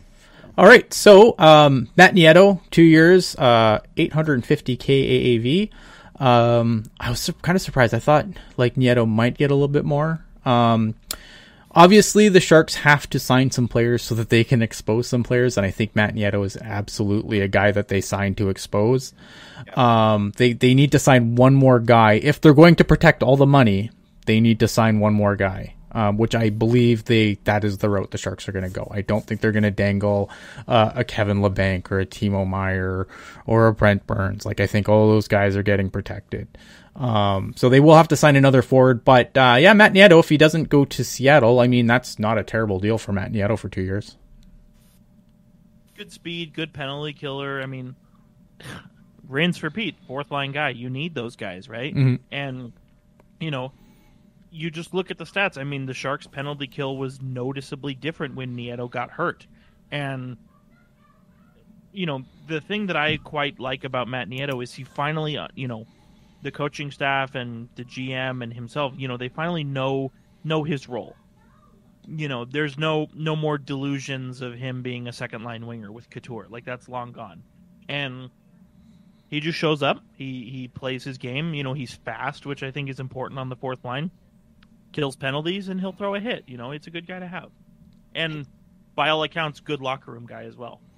He can and he can pinch on your third line too. Like he's he doesn't Yeah, have to be a fourth line. He can absolutely pitch in on a on a on a skilled third line. Yeah, exactly. And and with Matt Nieto, I mean, he's a guy the organization is known for for ages. Um, he is beloved by his teammates. Um, he has figured out how to be a bottom six forward instead of a top six forward. So I thought uh, he was actually quite effective. In fact, I thought he was one of the most effective Sharks when he was in the lineup. And, and again, that doesn't mean he's scoring goals left and right. It's just he's going out and doing what he's asked to do.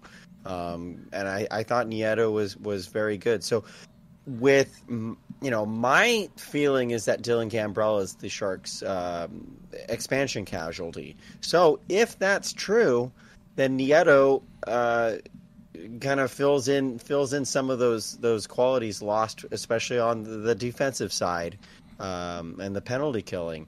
Um, so you know that limits Gambrell's loss. Or hey, maybe Nieto's the guy who ends up getting taken, or maybe Nieto is the um, the red herring in the expansion draft. You know, like they're they're they're dangling him out there to try and take eyes off some other player who's not Gambrell, and I, I, I don't know who else it would be, like Balcers. Balcers, I guess, yeah. Uh, I have Balcers protected, but um, you know, I, I I see no problem with Nieto. The two year contract, I was a little surprised about that, but um, you know, good for him. But even if he's around for two years, like I don't have an issue with that. Like at that money, I don't either. I'm fine with And- Matt Nieto at And 850. hey, hey, you know the Sharks haven't um, had any problem if if he ends up bombing out here in two years. The Sharks have had no problem in the past of just waiving Matt Nieto, right? That's true. that is absolutely true. Um, I all right. Oh, go ahead. real quick on real quick on Matt Nieto. Mm-hmm. I, I I I thought about it some more after what you guys were saying, and you know, I the more I think about it, I am kind of surprised that he didn't get a little bit more money. Like I think eight, I think eight hundred fifty thousand for him, I think is a bargain. Oh, Right, I and think so too. Yeah, it's good. It's a good deal. And that's and that and that's not to say that that's not to say that he should be paid like Labanc or anything. But you know, I I kind of scroll through. You know, if you want to keep it from a Sharks perspective, like a little bit over what what the Barabanov contract is, I think that would have been absolutely fair.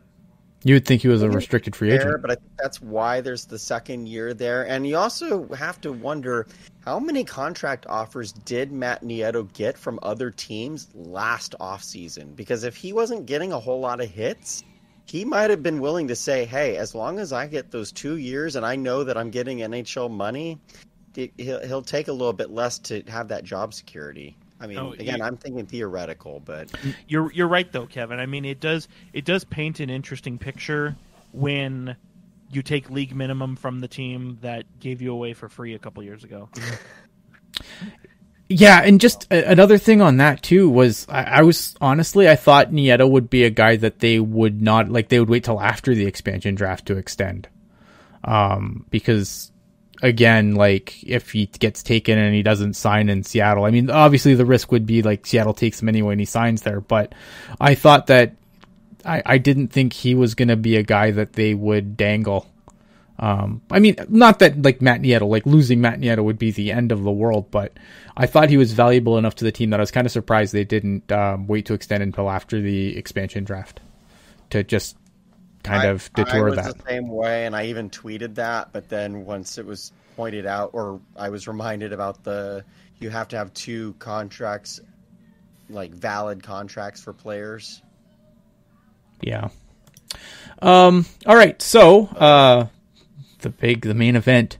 Jonathan Dahlen is coming after our show last week. He ended up signing a deal, um, one year, one way, uh, 750k deal. Um, he has a European oak clause because, of course, he does. Um, so I guess the question is, now that we know he's coming, um, how excited are you, and uh, how confident are you that this that he will be here at the end of the season? Man, I mean it's a it's a pretty spicy meatball. There's no lying there. Um, I mean I'm I'm excited at the um, at the potential, right? Like Mhm. I mean, you look at what he's done in the the second tier league um, in Sweden and the very limited AHL games he did play, he was decent, right? So I, I, I'm excited at the at the potential, I guess um, but just kind of the the path that he's taken to get to, to this point has me has me a little bit um, concerned. You know, I I don't want to say Noah Rod 2.0, but I kind of I kind of do wonder about that because I mean we've been over his history before. It was you know NHL or Sweden, and then he goes to Sweden, and then NHL is dangled and he stays right, and Mhm. then now you know Timrå is in the SHL, so that's an option. uh, it's definitely it is a ri- it's a calculated risk, but I think it could it could be a big reward. So uh, whatever happens, I don't think you know if, if it doesn't work out, I'm not going to lose sleep over it. And if it does work out, I mean it's a it's a hell of a gamble from Doug Wilson. That's how I look at it. I think it's a move the Sharks had to make because I you also have this agree. player, you have this player's rights, and unless you're planning on moving him, what else are you gonna do?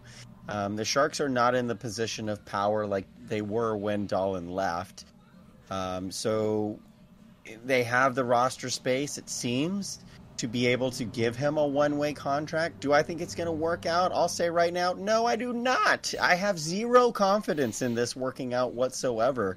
Uh, do I think Dahlen has the talent to do it? Yes, I do. It's just the the attitude thing, and and I think that the only way that Jonathan Dahlen finishes out the season with the Sharks is if he lights it up the way Barabanov did at the end of last season. Because I think even if Jonathan Dahlen uh, contributes enough, like how Ru- Rudy Balcers was was good, he didn't like overwhelm anyone, but he was serviceable. I think even at serviceable, Jonathan Dahlen would consider, hey, you know what, send me back home. Like I, I think it's to that point. So I again, I think it's worth it for the Sharks. They finally convinced him to come over on a guaranteed contract, and it's uh, thankfully only league minimum. But I don't think he's got what it takes to to to finish out the year. Finish out Well, the contract. and something else that I just I kind of mentioned it before, right? But you're trying to find you're trying to find space for all these guys, and I think and and some folks are in the chat are kind of saying, you know, why does Doug Wilson why is Doug Wilson so hyper focused on a third line center? Well, if the lines are put together the way it ended last year, I mean, you're going to have, you know, as your wingers, you know, Kane. Kane, Barabanov, you've got Meier and Labanc. Balcers' an option. If Dahlen finds his way on the third line and his center is Joel Kellman, That's not good. he, yeah, No, that- exactly. and he might he might do fine, but I don't think that's enough to convince him to to not go up to Wilson and say, "Send me back home." That's what I'm saying, and it's like I think with with Dahlen, it's basically you got to put him with Couture and Meier, or you put him with Kane and Hertl, or find a third center, not Chris Tierney, but somebody like Chris Tierney, and get him with a third center that's actually can move the puck. You know, so Yeah, I feel like if this is gonna work, like I feel like if he is still here, I like AJ, AJ, I think in the chat has it. If he's still here by Thanksgiving, then I feel like he's here for the long haul. But I feel like before Thanksgiving, like if Thanksgiving is kind of where, you know, it's like I will breathe the sigh of relief that it's worked out if he's still here after after Thanksgiving, American Thanksgiving for those And asking that's why earlier in the show I said I don't see him being here in November. Yeah. Because I do Um, think Thanksgiving's a good, good media, uh, you know, uh, benchmark. I. I, I feel like I, I think he's going to get every chance to succeed. I, I truly believe that. Um, I, I think a lot of it's going to be on him. Like obviously, it's a one way deal, so you know he look at he was he's he was never going to the Barracuda. Like even if he didn't have the European out clause, like they would probably just have terminated his contract and sent him home. Um, I think the European out clause is smart because it allows them to he can go home and they can still retain his rights. Um, which I don't know how long he's a restricted free agent for. Like I feel like he's coming out of it soon. Like he's going to be a group. Um, what is it? Group well, six or whatever. enough. Um, he hasn't played enough games in North America though, so I don't think he would meet meet Group Six eligibility. Yeah, Hmm. he'll be as it stands right now. He's going to be an RFA at the end of the year, but you know, you I mean, and and that's the nice thing about Cap Friendly is they're really good at tracking status changes. hmm So, you know, I it, it, it's something to keep an eye on. But as it stands right now, you know, he at season's end next year he would be an RFA uh, with no arbitrary. We know how that is. Um, Yeah, I, I mean, I'm not like so. He's a guy. Dahlen to me, he's not a guy like I hope it works out. He, I'm not rooting against him by any stretch. Sure, I don't think anyone here is rooting against him. I hope it works. I hope that it gives the Sharks another thing. But he's gonna have to fight. There's a lot of wingers on this team next year. It's the the, the center that's the, the question mark. There's he's gonna have to fight some guys for ice time on the wings. Um, I mean, I hope he works out. He has the talents there, and I no one's ever doubted this guy's talent, and that I think that's the thing. It's just you know, is he gonna get along with Bob Boughner? That'll be interesting because we know Bob Boughner loves kids. Um, you know, he's and he's super Bob Boughner. One thing I can say about Bob Boughner is if you make a mistake as a kid, you know, he's really forgiving. No, he's not. Yeah. yeah. You know, and I think that's going to be an interesting dynamic too. But I feel like he's going to get everything. And I and I agree with what you guys said earlier. Like this is something the Sharks had to do. This was a move they had to make. You have to. It was. It's time to see what you got here. Um, you know, he did his thing over, got his team over into the SHL. It'd be interesting to see what happens. Uh, I mean, I'm rooting for him. I hope it works out. I'm just not confident that it will work out. Um, and I And think that's the talking about problem. The Boughner aspect. Um, let's make no bones about it. This is not a two-way forward that we are speaking of. This is This is yeah. an all offensive forward. So don't even think about well, maybe he could be a penalty killer or something like that. No, no. No. There have been a lot of concerns about his inability to back check even at uh, the Allsvenskan. So uh, yeah, he Boughner's gonna be uh, right on his ass if he's not doing what he needs to do. Where do you slot him in? Do you think he's he, is this guy a second or do you think second or th- I think he's going to get a chance to play on the second line, but he'll find himself on the third really quickly if Yep. he doesn't uh, yeah, I would excel. agree with that. I think going to what Kevin's saying though, you know, obviously, yeah, Dahlen's not really known for his fact checking, and and I'm I'm borrowing a quote here, so this is not me who said this, but like with Dahlen, this based on what we've seen from him elsewhere, right? I'm not I'm not so much worried about his 200 foot game. I'm worried about his 80 foot game. Like if he's, you know, in the offensive zone, if he's terrorizing the opposing team on a nightly basis, you can kind of forget about you know the other 120 feet. Right. Um, he obviously gets protected in the expansion draft. I think we're all in agreement there. Yes. You don't bring Yeah, him over to not protect him. him Even before he signed. So Yep.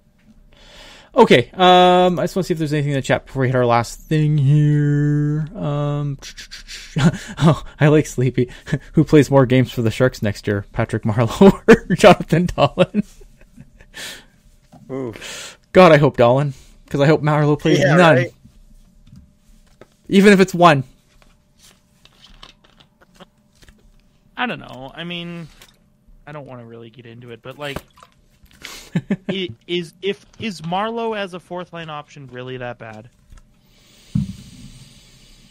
Like, if he shows up and he says, "I'm going to be on your fourth line wing, and I'm going to do fourth line wing things, and you're going to pay me like a fourth line winger," I don't think that's the worst thing ever.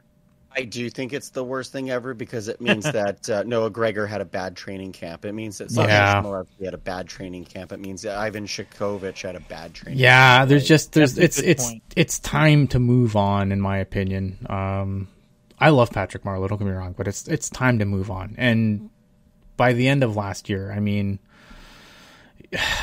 as long as Marleau's here, he's going to be an every night guy as he adds to his record. And I just no, no, I, I no, I won't stand for it. Damn it. True, that's fair. I Um, know, Evan. as soon as you said Noah Gregor, you had me. I was like, all right, all right. and and if Alex True doesn't uh, doesn't get picked in the expansion draft, um, you know, he'd be another one that it's like, oh man, it's it's now or never. I mean, you know, you you make a good point actually, Kevin, about Alexander True because you know the Palm Try to Springs make Hockey. points. Yeah, I mean the Palm Springs Hockey Club. They're going to need players too. Yeah, right, right, right. And you can't. You can, sure you can draft uh, thirty NHL players in the expansion draft, but you can only put twenty three guys on a roster. So you can't just go out and get every NHL player, which is why I think Alex True is actually a viable option. If you're looking at the Sharks and going, that's a weak prospect pool. Why not Alex True, a guy who might, you know, shine through? Yeah. All right, so the last thing on the docket for this evening, um, uh, Frank Seravalli, um, now writing for I guess the Daily Faceoff or whatever. Um, he dropped kind of a bomb that I didn't see coming. Evander Kane potentially on the trade block. Apparently, um, a lot of his teammates complained about him to Doug Wilson in exit interviews, which I didn't. I thought after everything, like I'm not gonna lie, with everything that happened with Kane, I thought he handled himself at least from what we saw on the ice, really well, all things considered.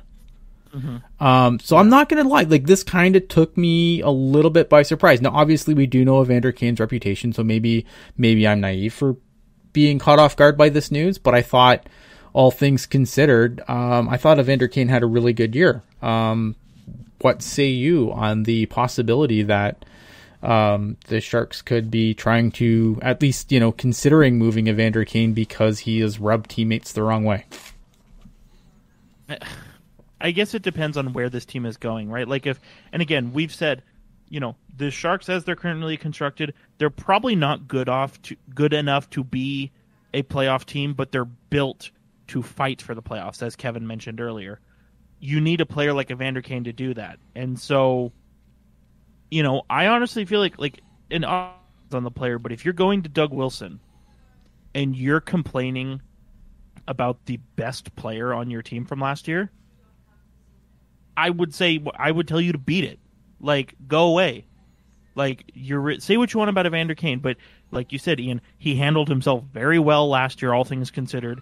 He cut out the shenanigans. He was very good on the ice in terms of offense um, and keeping his penalty minutes down. And I, I kind of said in our private chat as well. I feel like Evander Kane is one of a few Sharks players who would legitimately like is willing to die in that arena, and I can't say the same about everybody else on the roster. So I, I'm not saying that Frank Seravalli is wrong or he doesn't have merits to his point, but I think from the perspective of the players who are voicing their concerns in an exit interview, I feel like Kane is the wrong guy to go after.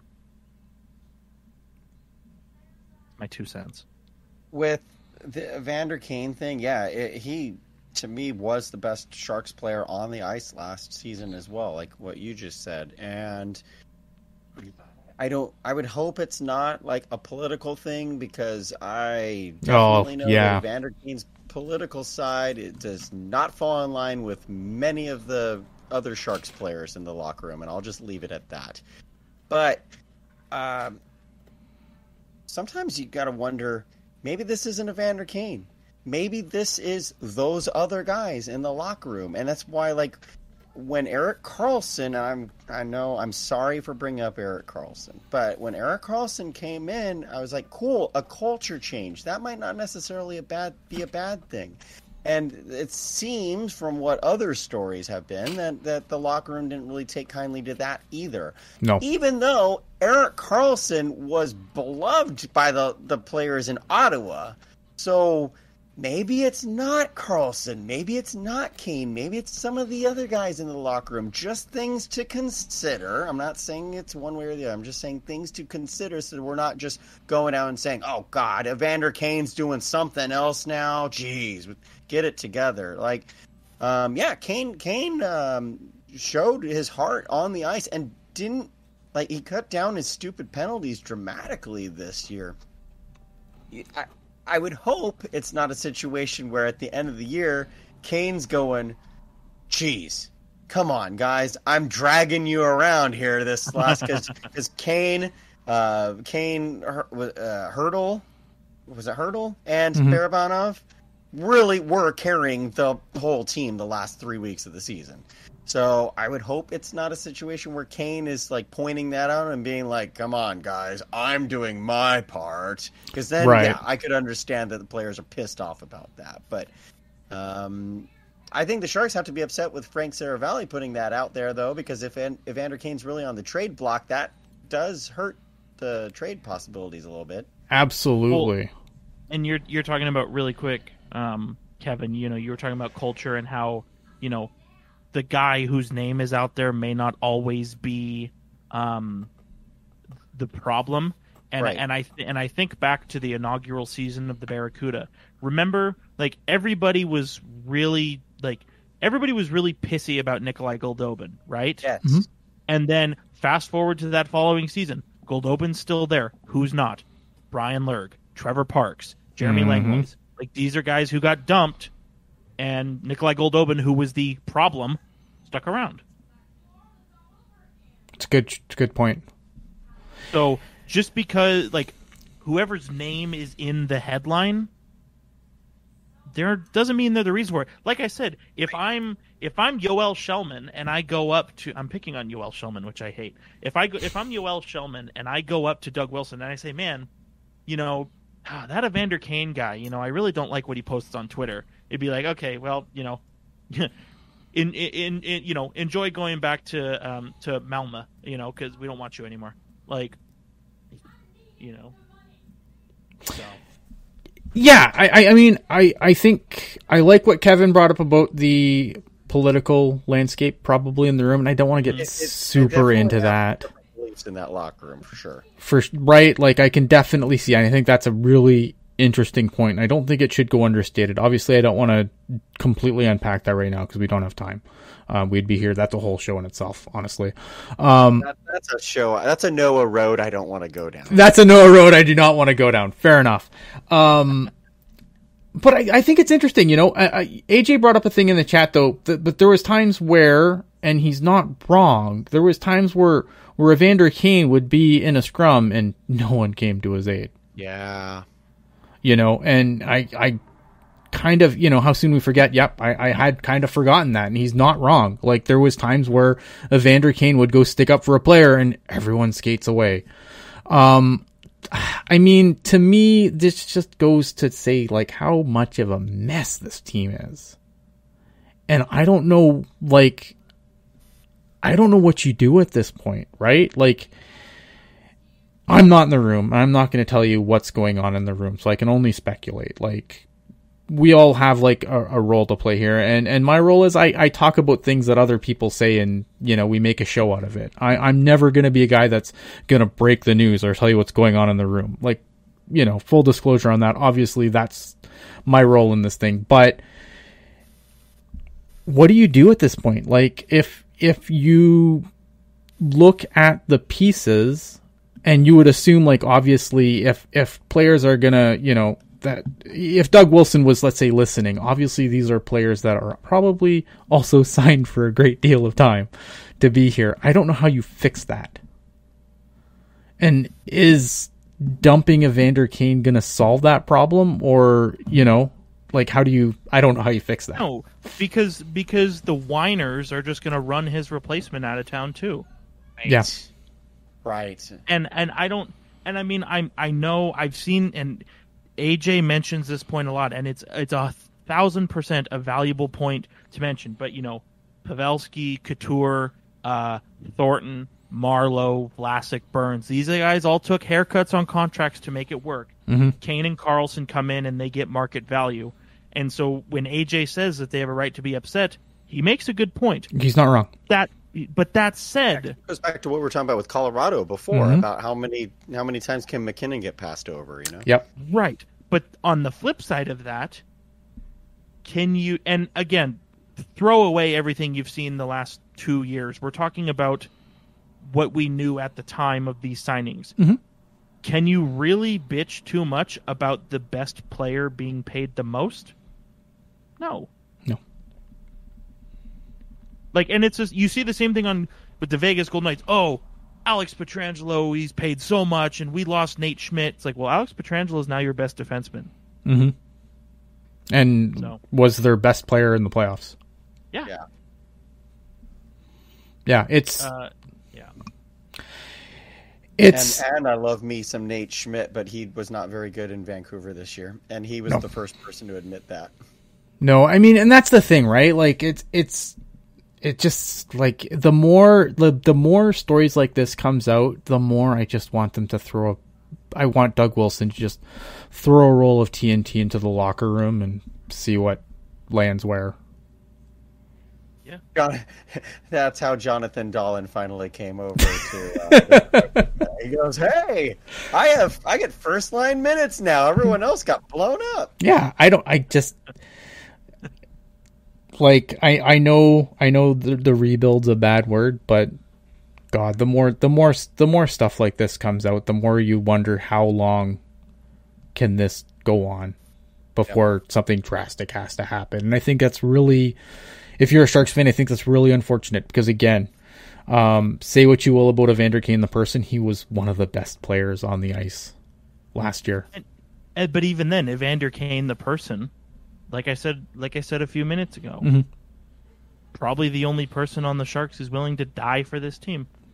And, and, and the other thing with Evander Kane is Evander Kane was given a leadership role in the NHL this year. Mm-hmm. You know, mm-hmm. with Reeves and and Dumba and JT Brown. Like, so I mean, how bad can the guy really be? Sure, mo- money issues aside, how bad right. can the guy really be?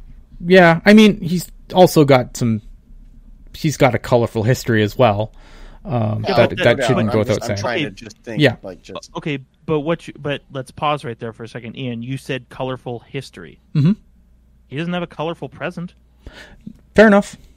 We don't think. We don't. We don't know. I don't know. I I don't know. Right. We don't think. That's a fair point.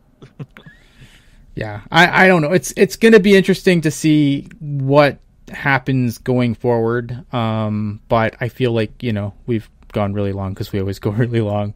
So we probably do need to uh, to wrap this up. Um, we will definitely be back. Um, we'll have to. I have to, I have to look at the playoff schedule and then talk to these fine gentlemen to find out when our next show is going to be. But uh, we will definitely be back um, soon, and we will find wonderful things to talk about, including uh, we'll you know we'll talk about the Islanders, we'll talk about Vegas, and then obviously as more Sharks news comes out, we'll absolutely cover that. I feel like we had a good balance uh, this show, maybe maybe a little long, um, but I feel like we had a lot of NHL stuff, a lot of Shark stuff. It may be two hour podcast, but it is yeah, it's, so it's, it's going to last you two weeks. I mean, how how can you go wrong?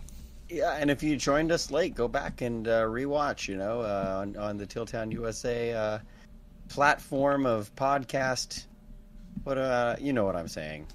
Go listen to us if you joined us halfway through. It was a good show. Absolutely. And I also just want to throw out there real quick that uh, Jerk and I are still alive in the bracket challenge. Just say. Ooh, I'm barely, completely but, barely, but yeah. I haven't uh, looked at mine. I'm like, all I cared about was Tampa Bay winning, and they're still in it. So I mean, I and you know what? I had one of my conference finals, if you will. Uh, I had I had Tampa Bay, the, Tampa Bay and the Islanders, so you know, I also had call. I also had the Avalanche and the Maple Leafs. yeah. Uh, Ricky in the chat asking uh, about uh, the draft at seven. We did talk about this last show. Um, I think if I updated, uh, if my board got updated a little bit, I've kind of warmed up on the idea of Wallstedt. I think he's number three on my board now, behind Eklund and I believe Clarke.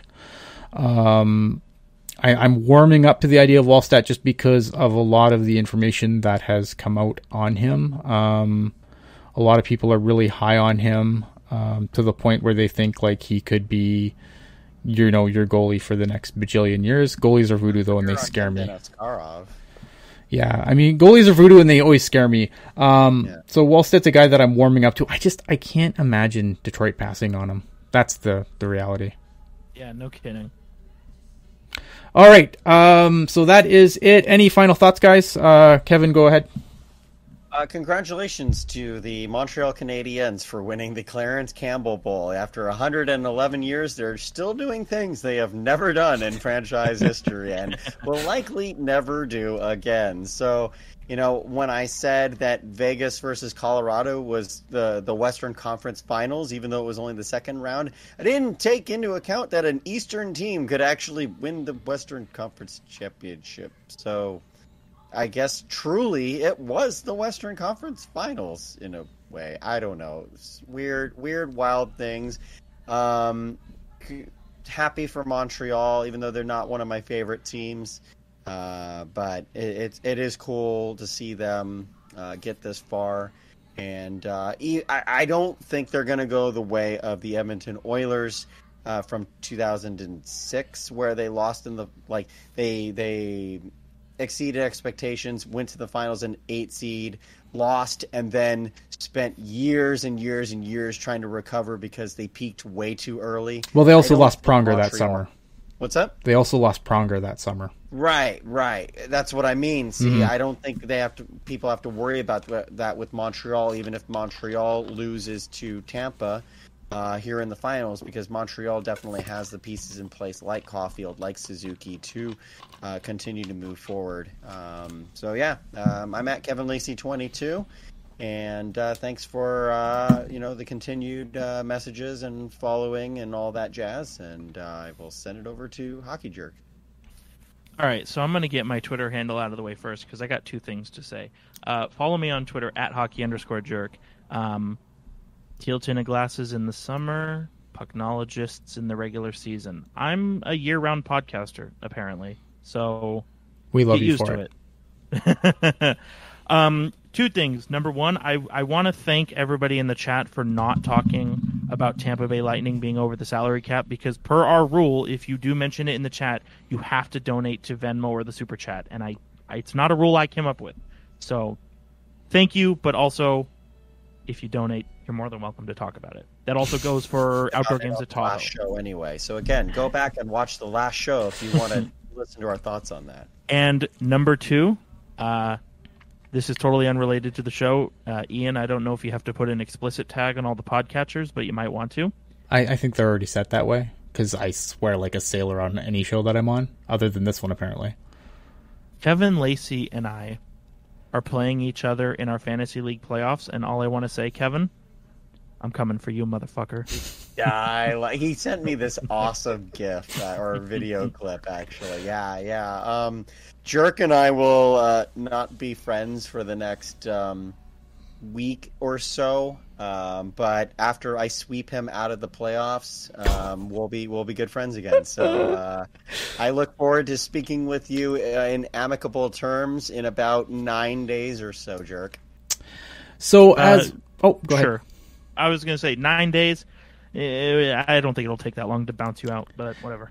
So I'm gonna regale you with a story to finish the show. Uh, first, I am at Ian Blogs Hockey on the Twitter machine. I'm gonna regale you a story of a young of a young Ian, maybe about ten years old, and then there was this team called the San Jose Sharks coming into the league, and I said, you know, Montreal Canadiens are pretty cool, but they did all their cool stuff before I was born, or maybe the year I was born.